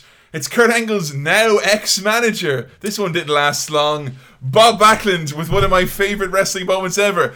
I want you to be the best. To become the, uh, to, to put both titles on the line, he- Backlund said it was tough love. I want you to be the best. It's up there with Go. Yeah, seriously. Kurt Angle incensed in finding out tonight in his triple threat match where his European and Intercontinental belts are both on the line at the behest of Mr. Backlund, who wants to motivate Kurt to be the best ever, and Kurt puts him in the crossface chicken wing and ends their relationship. So mean. I love the idea, just like at the sight of a challenge, Kurt is like, no! Yeah. Bob Yeah. was already trying to help. quite funny. But then we cut to Kurt Angle talking with security, explaining uh, that obviously there's going to be a big ride tonight when he wins. So you know, be ready for that. Also, he says, uh, "I'm the Intercontinental Champion," which means I'm European Champion, but also the Intercontinental Champion. points at his belts, like. So yeah, this is one which I'm looking forward to massively. It was a match I was looking forward to. Shame it wasn't on the pay per view. Of my the, the version I was watching. There was there was a complete mystery, wasn't it? Yeah, because it wasn't on the rip that I had. The only way I could actually watch this match was by finding like a Daily Motion video with 35 views of this match. Of we this figured match. out that the WWF logo wasn't blurred, so it was clearly, you know, pre all of that jazz, which meant that it was before the Benoit incident as well. So Yeah. why was that suddenly left out? You couldn't blame it on that. It's clearly Vince McMahon's personal uh, YouTube account. That's where obviously what it is. Where he uploaded it, but he edited out. yeah, like It's, that it's so strange because we have Kurt in my version. We just had Kurt talking backstage with the security guy. then you cut to the next then, match. then we just cut to the next match. There's just nothing there. Uh, well, this is the match which most people had pegged as being the best of the night and one everyone was incredibly looking forward to. It's Y2J Chris Jericho taking on Chris Benoit and Kurt Angle for both the European and the Intercontinental Championships. In the first fall, it's two out of three falls, I should mention. In the first fall, it's going to be for the Intercontinental belt, the second fall for the European belt. Jericho gets everyone fired up with a nice promo and a very, very futuristic jacket. Yeah. Holographic. He calls Benoit Mr. Roboto. Not sure. what- what I'm- I don't know why. Why? Because he's such a fucking like Benoit when he comes out and JR is like, he's a machine. He's a machine. Benoit's a machine. Oh, he's a machine. It's because I know I was expecting him to just mispronounce his name like he does with everyone else. So Roboto is kind of a far cry from Benoit. Oh, my brother used to call him Chris Benoit. Yeah, that's what I I, used to call it. I, I used to call him Chris. Benoit. Or uh, Crisp Benoit. Crisp. Chris Benoit. Walkers to the I ring. fucking knew that was coming. Oh goodness! Kurt Angle comes out. He's got the double gold. Jericho and Benoit. It, you know it's a good match when you're kind of like, shit. I wish Kurt Angle wasn't here so these two Yeah. can get at it. And Kurt Angle's amazing. But yeah, like I said earlier with uh, Jeff and Bubba, Chris, the two Chris's here, Jericho and Benoit, absolute magic every time these guys. Um, One of my favourite rivalries of the Attitude Era. Mm, just in terms of match quality alone. Uh, all three men are involved in all of the action throughout this. There's no fucking naps. There's no breaks. There's no excuses. This is a triple threat. This Yeah. is a triple threat. Uh, this match, if anything, is way ahead of its time. And you can rarely say that in wrestling, like this match is ahead of its time. But this is a style that's even for here where we are now. It's just like it's it's too it's like ten years too early almost. Yeah. Yeah. The crowd is like not used to this kind of wrestling. Chop fest to start with the two Chris's. Benoit's offense has just got just a, its amazing intensity. His snap suplexes, like oh, so snappy. you can feel the the moves that he's doing. Everything, ev- every sound that one of his moves make, his chops to the chest, such a dull, heavy thud. Yeah. It just looks so painful. like I Chris Benoit, he's not going to injure you, but he certainly ain't going to take it easy. And that, like him and Jericho both kind of straight away tap into that kind of Japanese mentality almost. They fucking hit hard in this one. Uh, a million beautiful suplexes in this one. Uh, an amazing corner sunset flip spot as well with a Jericho flipping over, but then. Uh, Benoit getting the bridge. Angle locks in the crossface chicken wing at one point, but then we get Air Canada, and Chris Benoit pins Y2J within a few minutes to become the Intercontinental Champion. It's weird that being the first fall, given that it's the It's- bigger belt. Yeah, I, I was confused by that. And Benoit winning the Intercontinental belt is a fucking huge deal. It's not been that long.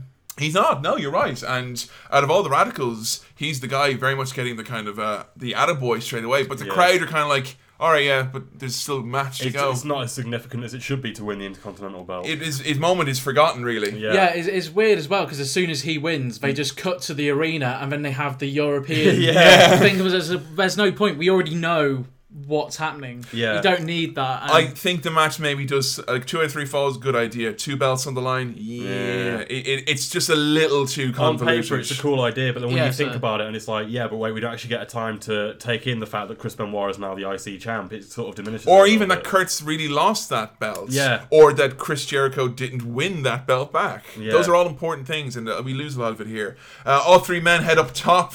I think we're going to get some sort of Chikara esque up here, but we get Benoit with the top rope backdrop onto Y2J. An angle immediately after those two goes for the moonsault. They both roll out of the way. Oh, God. right in the guts. Y2J locks in the walls of Jericho, but Chris Benoit breaks it up. The timing here during these sequences is amazing. All three men are on the move, hmm. and it's just no one is out of sync, out of time. so precise. Double powerbomb to Kurt by Chris Jericho. It's a real like gut check time because he's wrestled for like 15 minutes. He has to get Kurt up for this. Then we get multiple German suplexes from Chris Benoit. Amazing maneuver. One I, I think we only saw before with uh, with Owen Hart. Like that's a move I love very much. The, Yeah. the multiple Germans. Dragon suplex from Chris Benoit as well.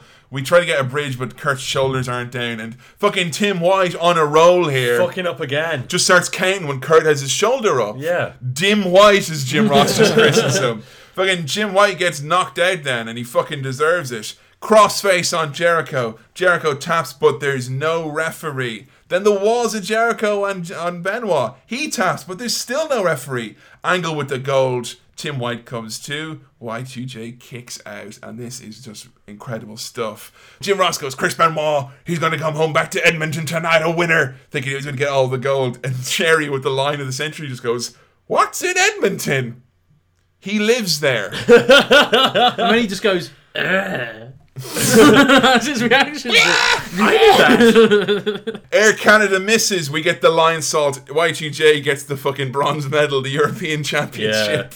The real story here Angle is incensed. There's been two falls, two belts. He's without any gold, and he wasn't involved in either finish. And it's He all looks- Backlund's fault. He looks so upset. It's brilliant, and that's going to bring out Kurt Angle's jerk side because The it's- frustration. Yeah, it's easy Yeah. to have someone like Kurt Angle win all the time and then be super smiley and happy, but you really got to get that mean side out of him when shit like this happens to him and he acts like such a jerk. Incredible match. Don't know if the crowd was into it all the way. Maybe again because it was so different to what we were. Towards the end, they were. You know, when when Jericho kicks out, at, you know, like two and a half. There's a huge pop there. I I think. Um, They were into the drama, but not the wrestling Yes, so much. yes, maybe. yeah, I'd say so, yeah. But uh, definitely great and uh, a sign of great things to come and a massive moment for Benoit getting that belt. Like that's they obviously see something in him. Yeah, well, Rightfully so. Yeah, I think uh, you know what he probably. I mean, he's coming out as a WCW champion. I mean, Yeah. it's it's expected at least. But yeah, I mean, compared to last month where Benoit was getting stink faced and whatnot, now this man is very much going to be like the core of that upper mid card spot, which is awesome. Next night on Raw, Chris Jericho would lose his European Championship, the only one he held in his career. To Eddie Guerrero ah. when Chyna betrays Chris Jericho and joins up with that no good Latino scumbag Eddie Guerrero. That no good Jezebel. And what start it starts off as an amazing like heel team, which is like Chyna is for whatever reason totally into this fucking creepy greaseball. and like yeah, it's nice that her and Jericho are officially done. Sadly, that doesn't last it, because the two are just so wacky and over the Yeah. top. Very much, quite quickly, we're going to see Chyna and Guerrero as faces because Guerrero is just too entertaining and the, Yeah. dynam- the- Yeah. it's too funny. You can't Like, hate him. So it's nice the idea of like Eddie and Chyna being this weird kind of like Bonnie and Clyde type thing. We're not really gonna get it. Yeah, That's a um, shame. It's a shame, yeah. But at least fucking Chyna and Jericho are doing yuck. Hold up there one second, past boys. It's uh, it's only time for the bully caption contest, Adam. Here we go again. What? Um, remember the last time we did a caption contest, and there were loads of really, really good captions, and then I was in the other country, and I thought me doing a caption contest on my own and tittering to myself at everyone I read out would be a bit weird. A little weird, yeah. And that's literally a, a case of history being wasted because the picture that we had for No Way Out was only the big boss man with a towel on his head. Yeah, it was a damn good one. Oh, well. there were so many good ones. And uh, don't get me wrong, we laughed a lot, but it just feels like the moment is gone. Yeah, sorry about that, guys. Damn immigration. But we have got the caption du jour, or the piction du jour, I should say. It's uh, coming up later in this event. Not much of a spoiler alert, but Mick Foley, who has been ridding the world of barbecue pork ribs, as he's mentioned, uh, decided in the main event to take a bit of a high risk maneuver. And halfway through, realizes that he's not the man from WCW in 1992. He's the man at WrestleMania 2000 in Anaheim, California in the year 2000. Oh, it's sad. It, it is sad. You can hear our thoughts on that later. yeah. But you know, I think we, we put out the call for people to get captions to this one. Yes. I think this was good because a lot of the other ones before I felt there were they were they were not, not so much loaded, but they could only go a certain al- direction. They were already funny pictures, whereas this one's more open to interpretation at least. Like, Like- you have to make it funny yourself. After Armageddon, I don't think we can ever make a supermarket sweep joke ever again. All right, we'll start with the best one and we'll uh, we'll go on because this one was just immaculate. Yeah, we had a, a lot of people had variants on this, but this was the first one and this was the best one. Hi, I'm Mick Foley and welcome to Cactus Jackass.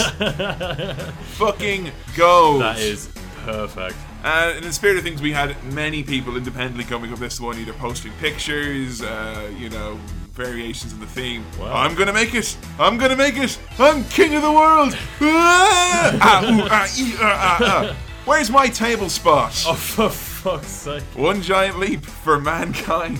I get it. It's only a game show. Mick Foley is taking flight. He's gonna snooker his ribs tonight. He's failing his aim, though he didn't quite hit that right. He's getting rolled in the ring, pedigree time tonight. Big break. That seemed That's very. very Why good. do birds? Why do birds? I wasn't prepared for singing. You didn't let me do my warm ups. Like, Um, this is a good one. I've made a huge mistake, and it free frames to "Hello Darkness, my old friend." fuck's sake. This, oh, this one, Luke Jemmett. This was gold because I always like captions that have a bit of work put into them. Hmm. Mick Foley, sound through the air there, halfway through. This is read in a Freddie Blassie voice, by the way. Gravity, an infinite force that humbles our own mortality, leaps from turnbuckles that are crafted from gods among men and defy the very laws of nature. Like the mythic Spanish announce tables of ancient Greece, unbreakable, never to be forgotten. Welcome to WrestleMania, where legends live forever. fucking hell. Today, Daddy, my brother Mick will be meeting his destiny. For fu- I'm sick of the Destiny jokes. Not pictured, a man who retired. Ah, make way for Foley! I said, make way for Foley, you bloated gas pack. Flappy Foley, now available on Android and Fucking iOS. I didn't expect the Spanish announce table. Nobody expects Oh, this. for fuck's sake. And that one was sent in by my dad. Cactus Jack was told that humans can't fly, and he responded by soaring with the grace of Mr. Blobby shot out of a catapult. Jesus, there's an image. Here's a good one. Yeah! Yeah! Yahoo! Mamma mia! Good impression. That's not flying, that's falling with style. a lot of ones here as well, because if you notice Hebner casting a bit of an eye up as this is all happening. Yeah. There are a lot of ones very on the theme, which is Earl Hebner looking Oh, at wait, yeah, selling stuff. selling his uh, bootlegging it. I'm worried we've really like. I thought it was like common knowledge that the Hebners were a Yeah, bit apparently not. I think we've actually we're probably going to get an email from his lawyers at some point. I think The Hebner estate, like He's probably bootlegging our podcast anyway. So Mick Foley showing that year 2000 was indeed a leap year. fuck me. Who that jumping out the sky? M I C K Folio. Here we go. Oh, Fucking hell. Damn it, this is great. Damn it, Triple H, that's my chef Boyardee. Some of pointing out that Foley's pants do look comfy and snug. Something I've never mentioned on the podcast. No, I mean just around the house. I'm I mean, for around the house, the Mick Foley slacks, I almost take it as a given. As soon as Foley's knees gave way to the extent that he was wrestling in those pants, I Well, want them. I think the difference is that we always see wrestling pants that you want to wear as loungewear, whereas Mick Foley wears loungewear as wrestling pants. and also so- formal attire. I have to go now. My home planet needs me. Note: Mick Foley died on the way back to his home planet. I like this is good because it's obscure and it shows that this guy is a next tier Glag A community member. Oh. I hope this gets me that Air Flight magazine cover. Oh, Ah! oh, that's an old gold reference. star for you, sir. Great job. You know that Mick Foley, the dropping elbows nationwide. For fuck's so roll up a fatty for this Mick Daddy. Light that butt up and say, leaping ain't easy. Brilliant. Oh, and this one, absolute top fucking tier right here. It's just Frazier, the clip. I am wounded. Glorious stuff. Those were some of the best. You know what? We had nearly 300 fucking responses. Jeez. Right, I'll check these out later then in my own Um, time. keep in mind, we do read them all. Uh, thank you very much for sending them all to questions at aepodcastshow.com. Swig of coffee for the working man there. Thanks very much for entering the caption contest. Good stuff as always, guys. Keep them coming. I think it's uh, ugh, time to go back in time to WrestleMania 2000. Oh, do we have to? Oh no! Oh no, the time portal's opened up again. No! No!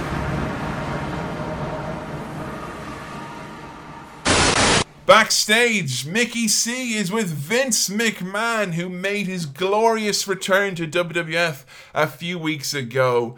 We'll get into exactly what it was he did before the main event. All we need to know is that he's back and he tells everyone that he's going to make it right tonight. The most boring promo Vince McMahon's ever done in his career, Yeah. I think. Face Vince, like, Yeah, you so dull. Yeah, can't can't get too much out of him. Coming up next, Sponsored by Zinucci. I and- fucking that is your most Joe Rogan-esque one yet. Coming up next, it's Z Generation X, powered by Zion. Enough. It's X Pac and the Road Dogg Jesse James taking on Rick Rikishi, my dream team right here. It's like my favorite big guy and your favorite Yeah, big guy. I put them down as Kane and Quiche. I thought that had a nicer ring I, to that's, it. that's Kane and Quiche. I like both of them. the other one I had was a quiche, but there's like red bell peppers in it. It's quite spicy. No. If you had to summarize a tag team as a dish, As a key, you quiche, mean. no, as a quiche. we do this all the time. Yeah, a regular occurrence. Alrighty, yeah, we get the uh, another track off the Aggression soundtrack, which is Run DMC with their remix of the DX theme. I've always liked that. fucking hate it. Oh no, I've always liked that version. You call it a version? It's a fucking ringtone. A ringtone. Ready to bop Ready to bop Ready to dub Ready to bop Ready to dub I got, I got. It's just the same over and over again.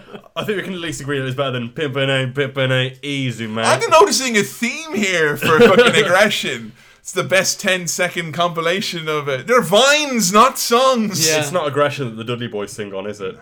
Damn it! I was hoping we could bring that up. Another here. another time, sadly. Uh, so yes, in the spirit of letting my co-host, comrades, and colleagues cover some of the shorter and more underwhelming matches to ease the burden. Fucking dickhead. Absolute prick. Billy, want to take us through the battle of the ages as DX take on? Right, this is seriously just kind of a get everyone on the show. The issues are done between these guys. But Completely. anyway, Kane and Rikishi taking on X Pac and the Road Dogg. Okay, so DX come out and uh, JR just runs down who's in this team here. We get X Pac, the Jezebel Tori, and Road Dogg. Who I'm mostly okay with.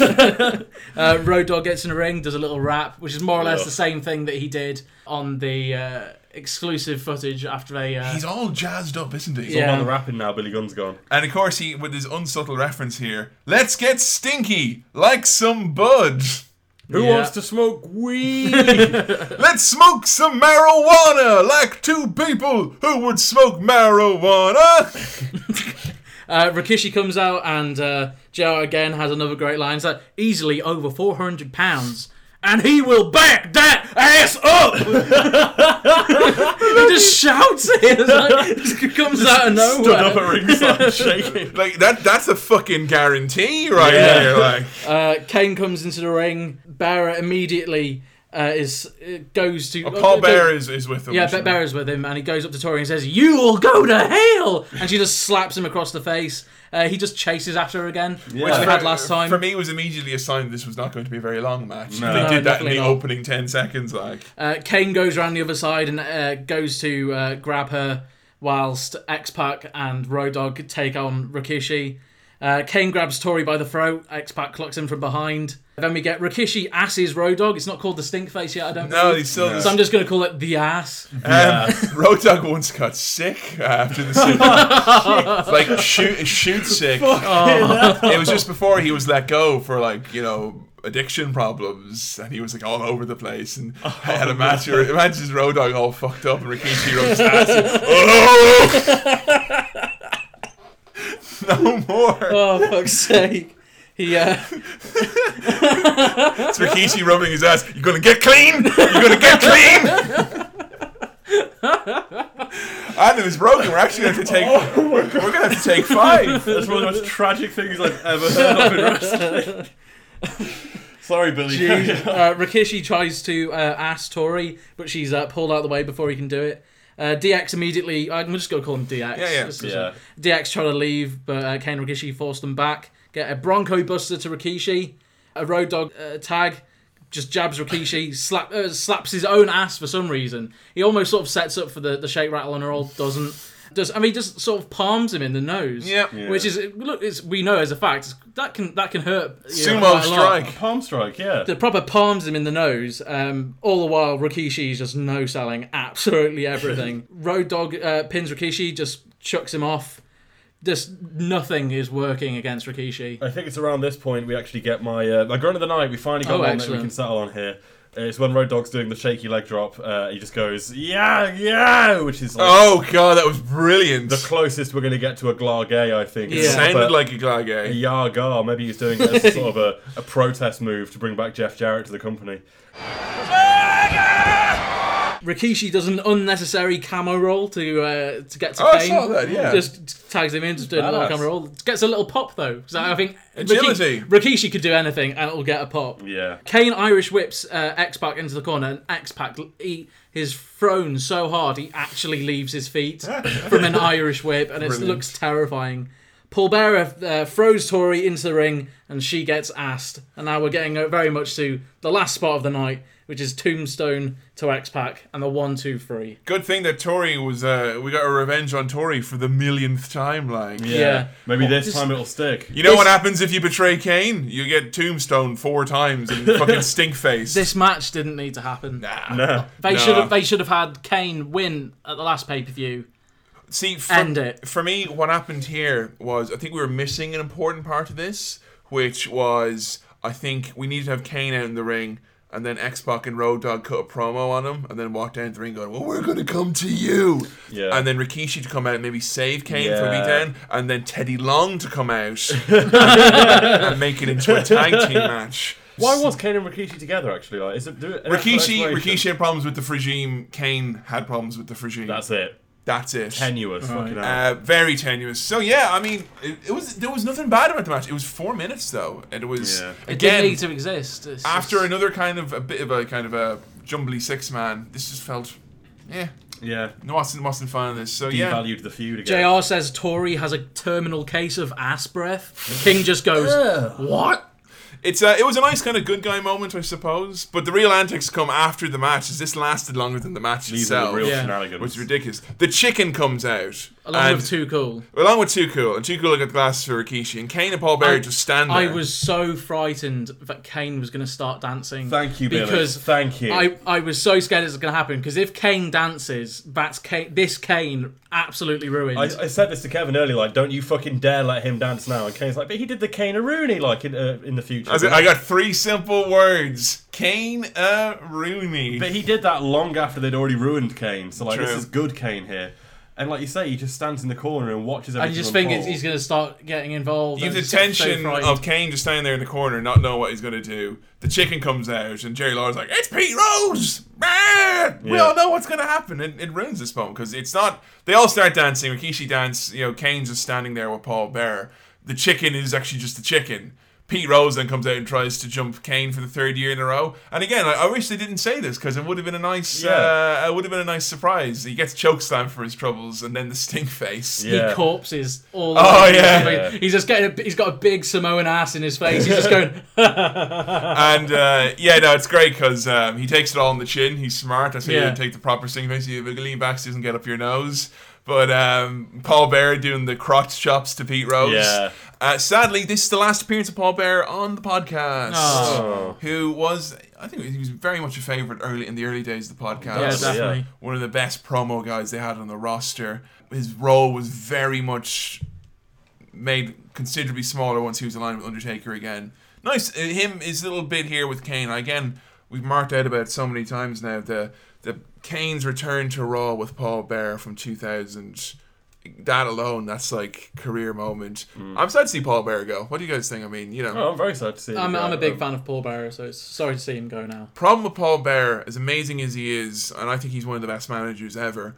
But sadly, there's a guy who could only be put with two guys.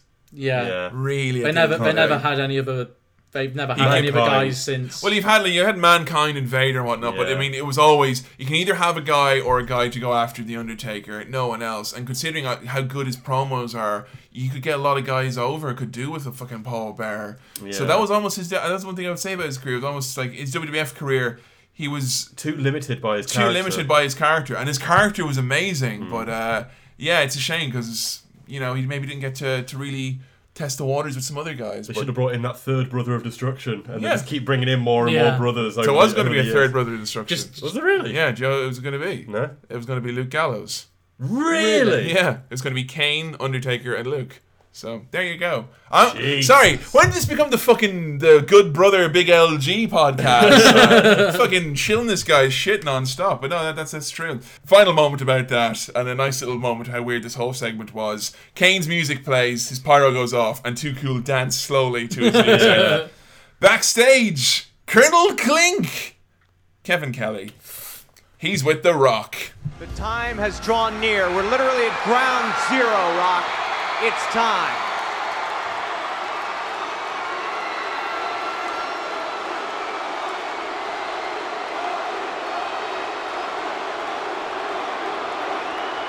Twelve months.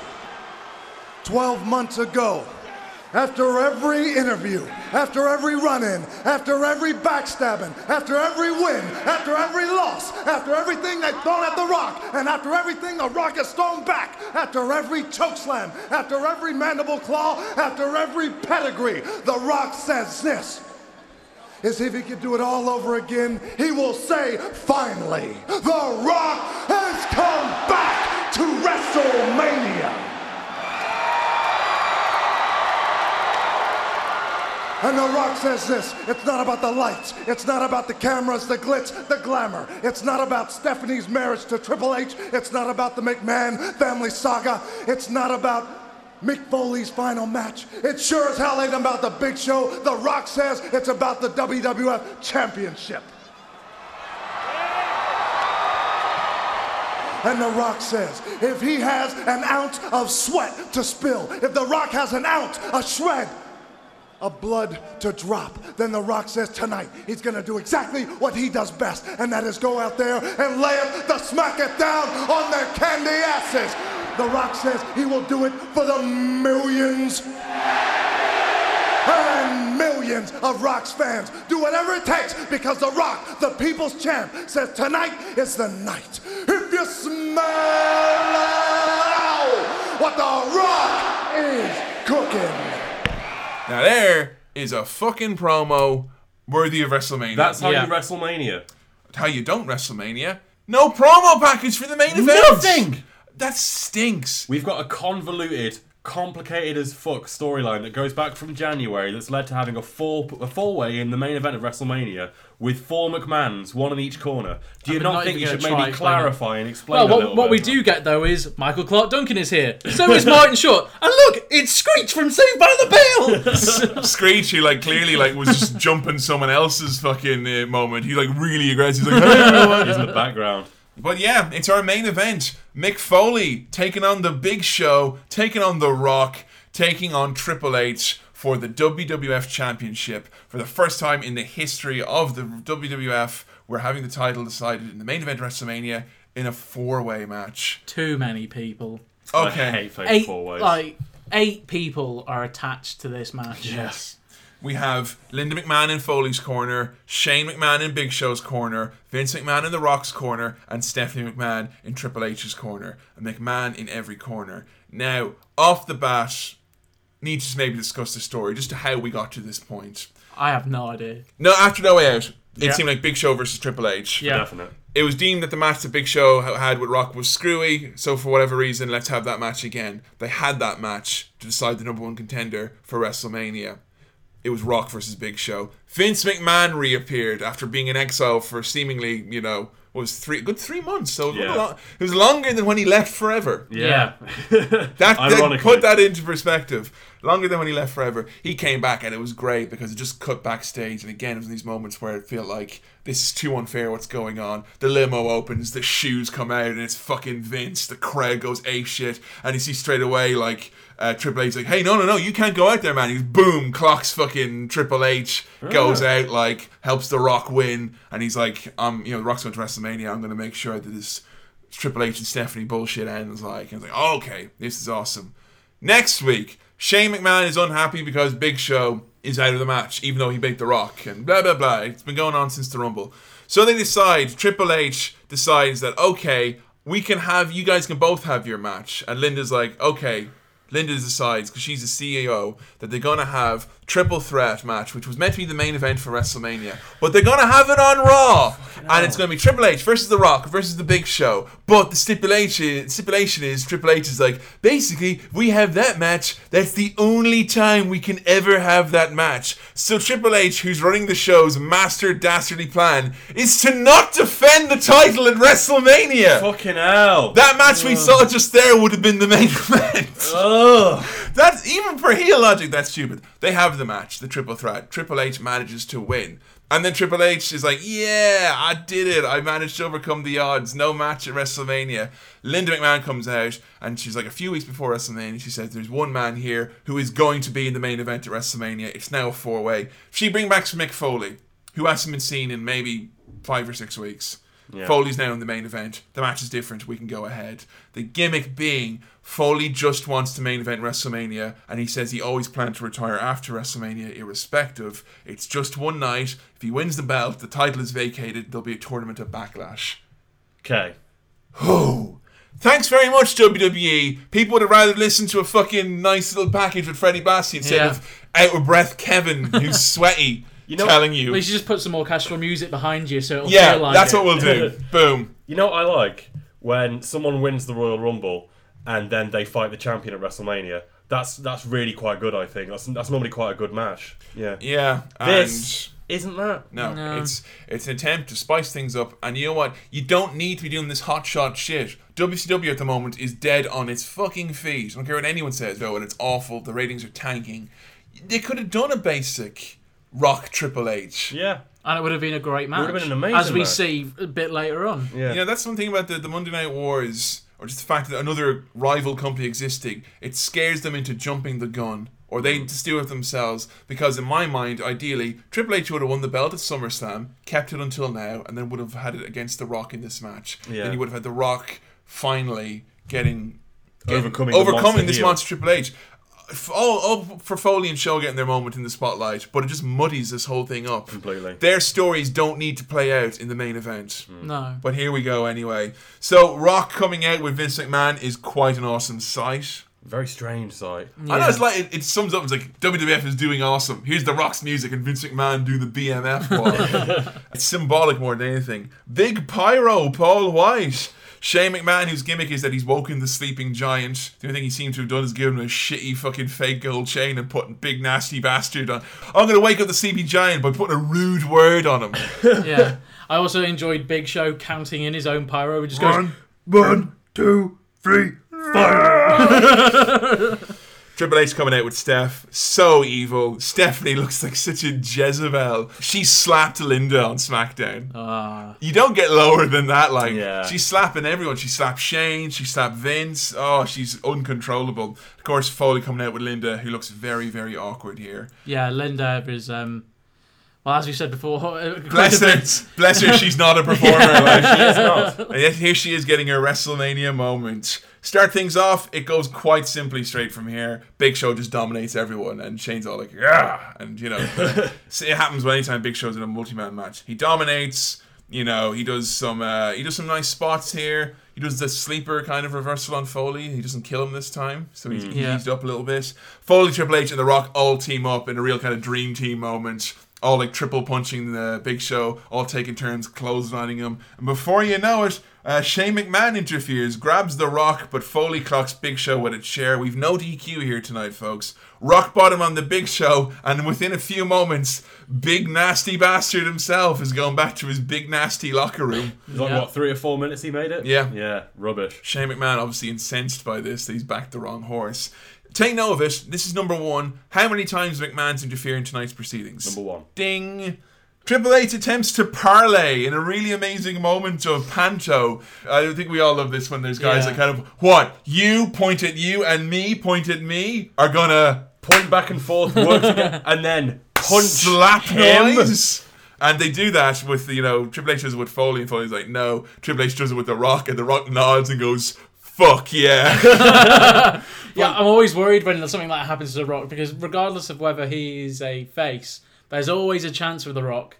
That's Oh, part of his. he's- he's it's lost part, your trust, hasn't no, he, No, but it's, it's part of his character. Is like whilst he is friends with Mick Foley, hmm. he does win that belt. yeah. It doesn't matter if he's And- friends with Mick. Same could be said for Austin. So it's- the back of your yeah. mind. So as soon as the, the Rock says, "Yeah, or, okay," then I will help you beat up Mick Foley, and then as soon as he turns around and punches Triple H in the face, I'm marked out. Oh, marked out hard. This is like one of the things this match has going for it is these like little moments within the match that har- harken back to previous moments Yeah. and seeing The Rock and Mick Foley at WrestleMania On the same on the page. same page, beating up Triple H, the guy who like put them all that shit when he got them in the pink slip on the pole match and all that. It was a really good feel good moment. Foley gets the barbed wire, which is amazing. Hits Triple H, who like runs away all scared.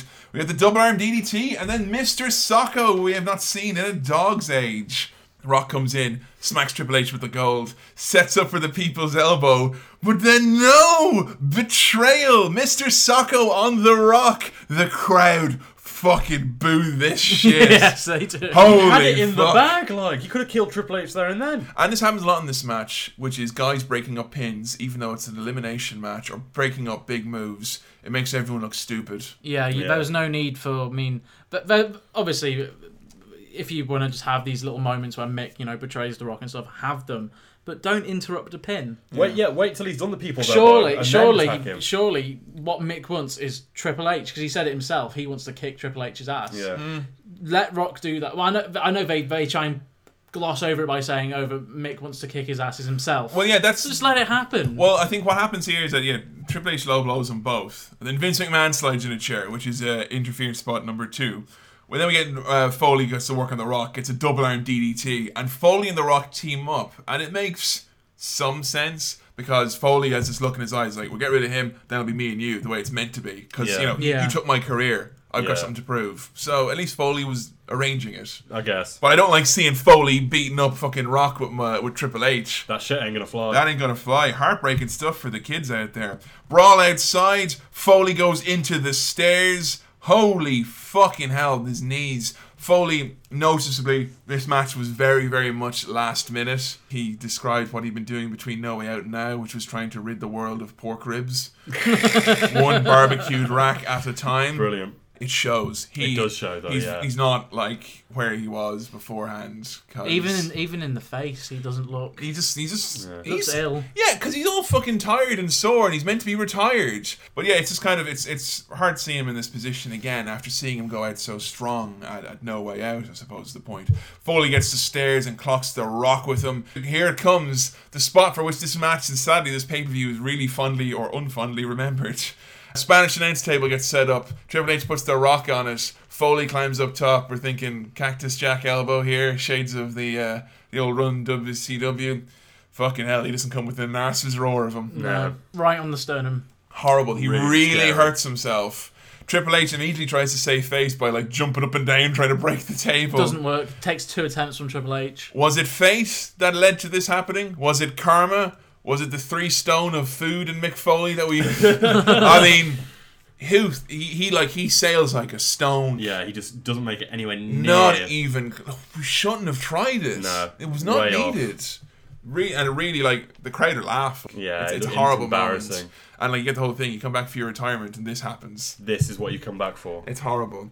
Jesus Christ. Foley crashes and burns. Triple H in the ring pedigrees Mick. We get a kick out though, which is nice. And then a fucking massive chair shot to Mick Foley. And like, you know, you think Foley's still got that last little bit in him. Pedigree onto the chair. And, you know, as he's being been pinned, JR is like, God damn it, come on, Mick. Kick out, you can do it.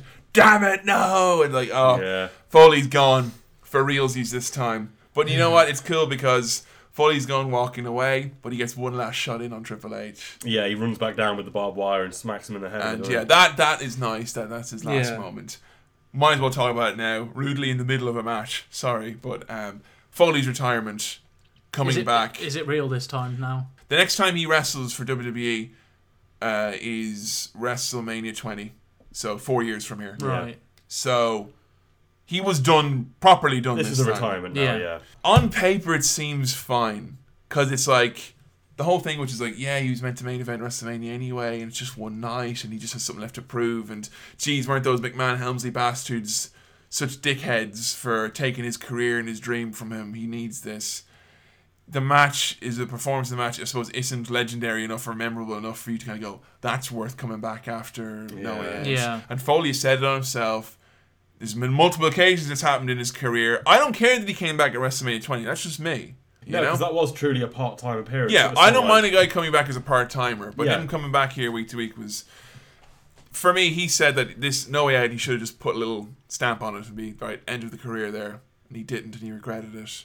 And I think this match must have for him started an endless cycle of I need to have a better match than that Got, one. got to do better than that at WrestleMania. Trying to have another No Way Out level moment to say right now because Foley has his match at WrestleMania 20 and he thinks it's shit. Well, it is. And it is. And then he has his match at Backlash then. And then there's that. And you know, so it's just an endless cycle. And that's how you end up having Foley, you know, wrestle for as long as he did. Obviously, money comes into it. You know, he's the first one to admit that.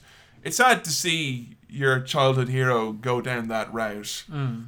I've never felt embarrassed for Mick Foley in any of his appearances post retirement, bar maybe the time he wrestled Jonathan Coachman on SmackDown. Oh, Jesus. But other than that, I've never truly felt embarrassed. He hated his run. He came back, you know, 2006, did ECW stuff with Edge and all that. Mm. I loved all that. I added up, like, you know, I thought it was amazing.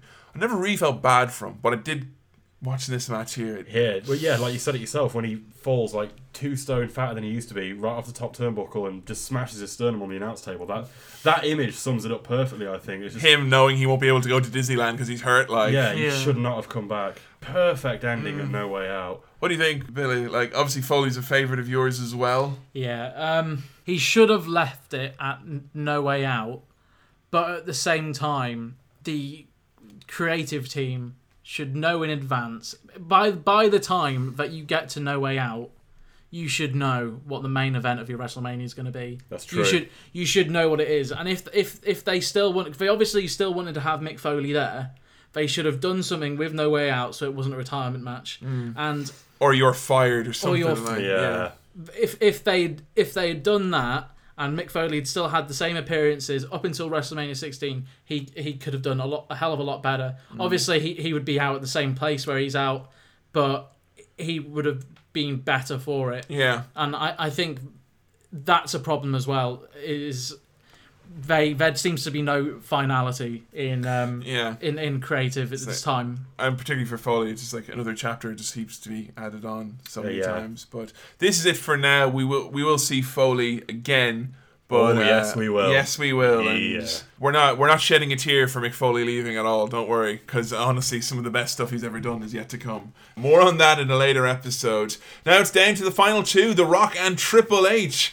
Michael Clarke Duncan going ape shit as they brawl outside. Yeah. Fucking hell. Uh, Rock gets a pile driver on the steel stairs, and JR does the whole stop the match. Yeah, Rock can't do it. He sells it Yeah, so he's, seriously. he's only 27. He can he can fight another day. Stop the match. Stop the match. You weren't fucking saying that when he was forced to wrestle with a broken neck at Over the Edge 1998. fucking Attitude Era podcast, never forget, episode 3, like.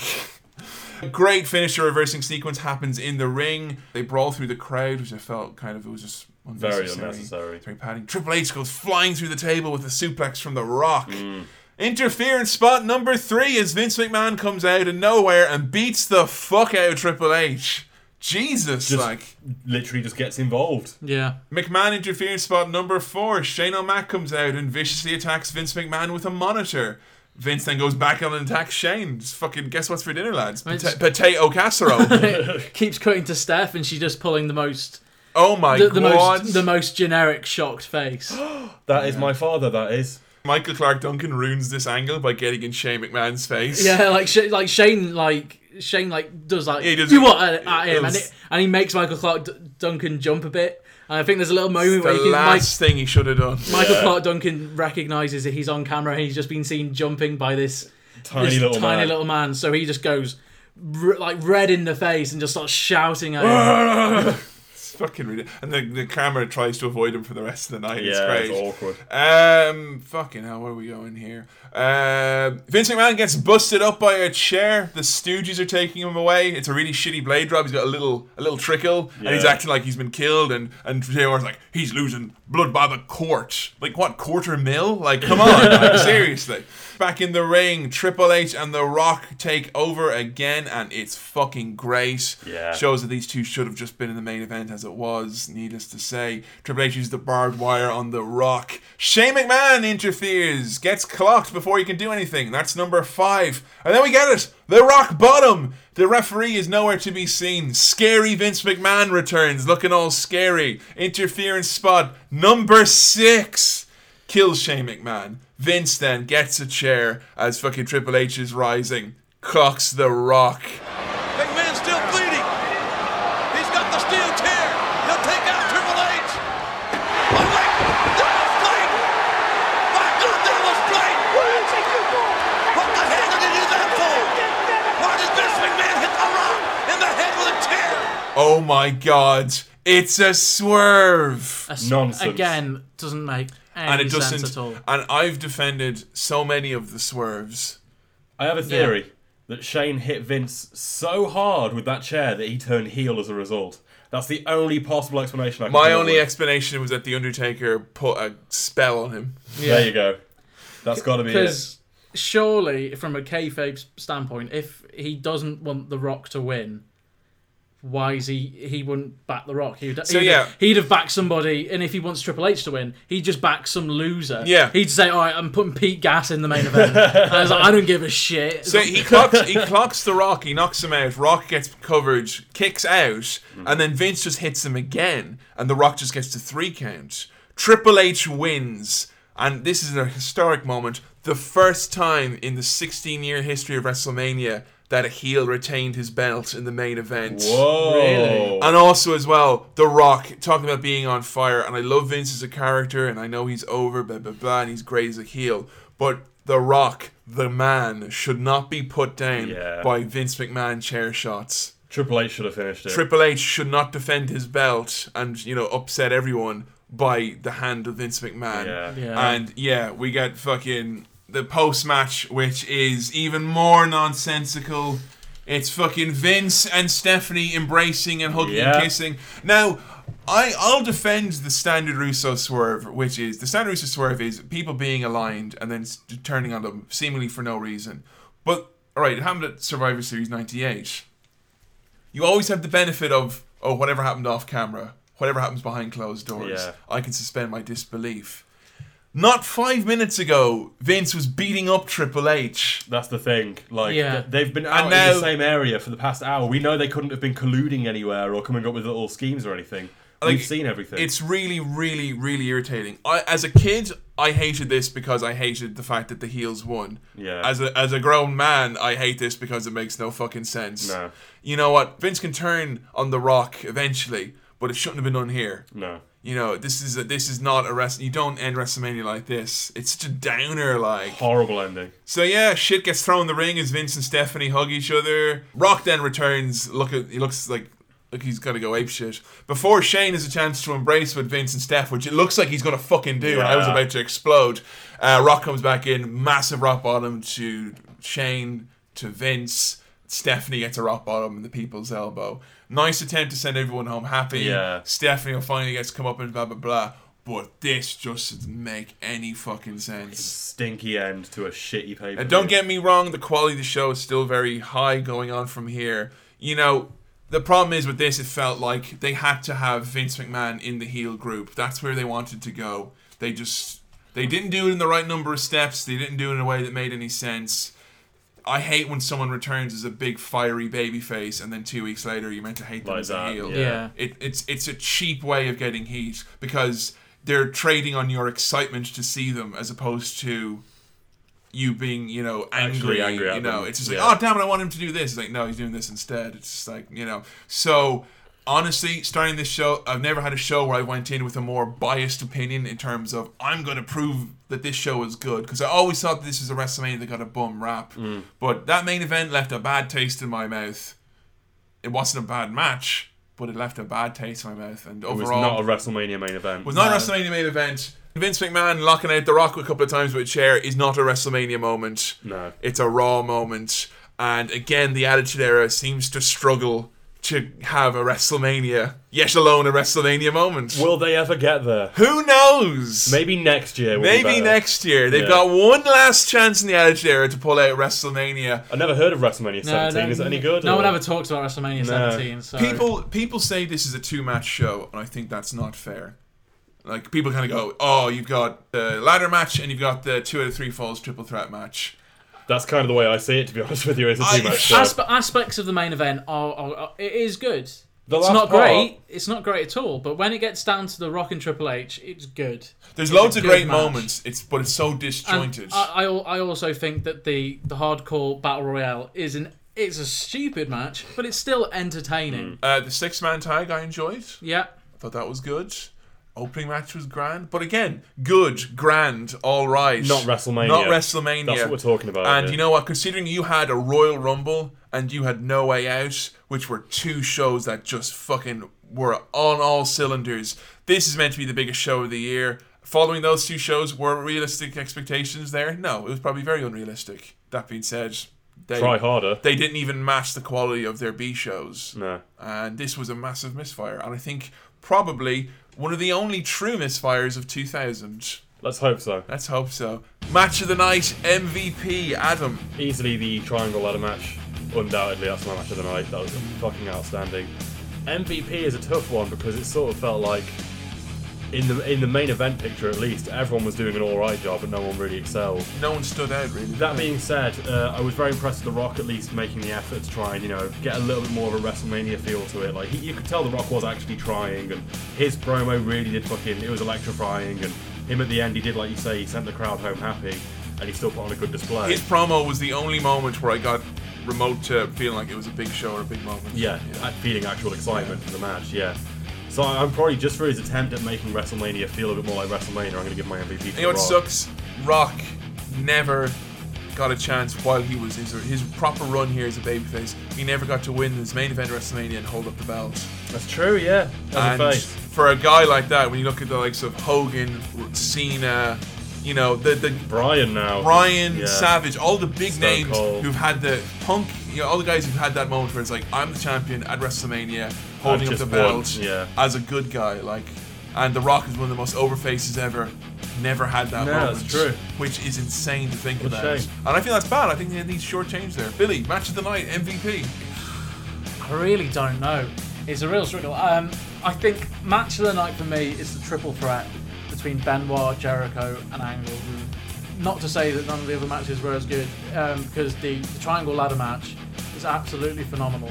But I think the triple threat, just through its speed and ferocity by all three guys, I think it just slightly takes it. And MVP is even harder because I really don't think anyone in the main event deserves it.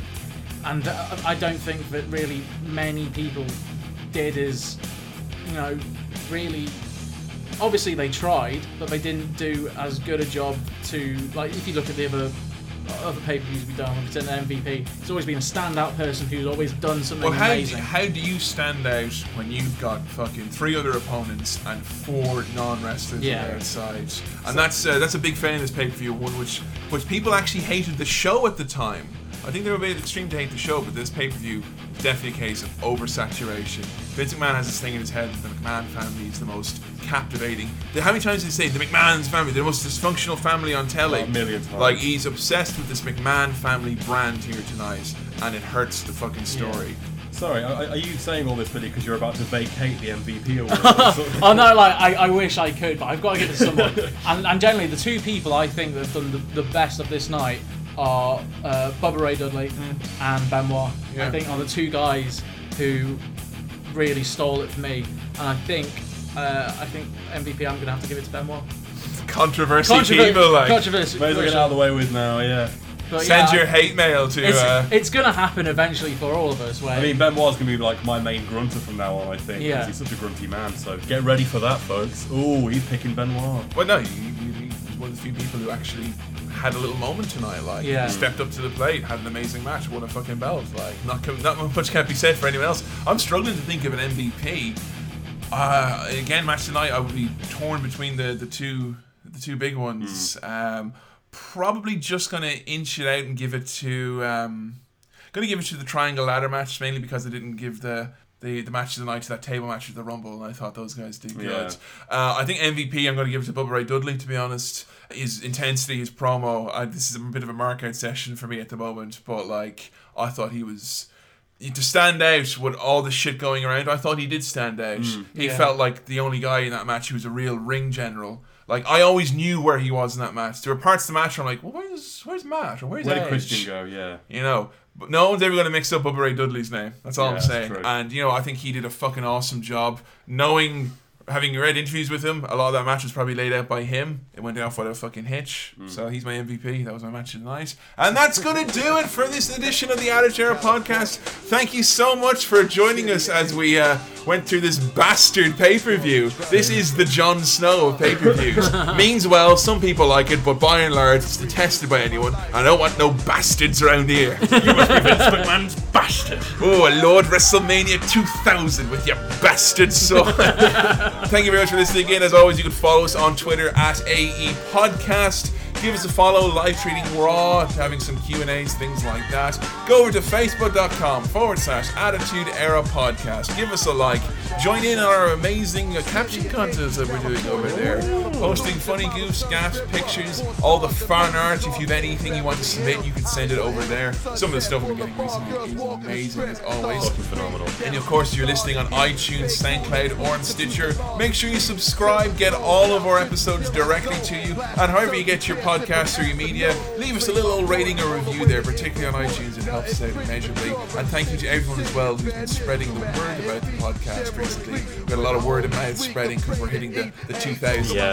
So we thank you very, very much for Much that. appreciated. And of course, if you do want to help back and you know help out or contribute to the podcast, help to keep this cocksucker running, if you want to help out and support us monetarily by giving us a couple of quid, and I literally mean a couple of quid, head on over to sellfy.com forward slash AE podcast. Beyond the mat, audio commentary also available. Wrestling with Shadows. Here are thoughts on the Montreal Screwjob, Bret, and everyone's favorite terrifying person.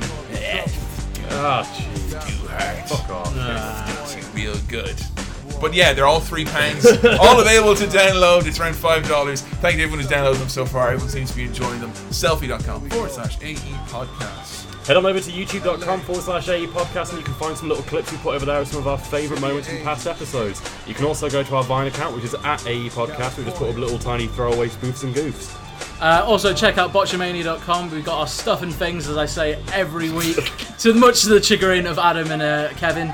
But uh, yeah, head over to botchamania.com, uh, post up regularly uh, our various older episodes. Also, check out the latest edition of Calling Spots. Well, that's gonna do it for me, Kevin. Me, Adam. And me, Billy. We're all gonna eat some fucking pasta now to celebrate hitting another WrestleMania. 12 sexy pay per views lie between us and the end of the Attitude Era. Fuck! That's a weird way of looking at it. Yeah. Isn't it just? Jesus! Calm down, you'll be alright. I got to find a job. Hashtag ruthless aggression. All you Batista fans. Alright, goodbye from me, Kevin. Me, Adam. And me, Billy. I will catch you next time on the Attitude Era podcast. Cause you had a bar, got it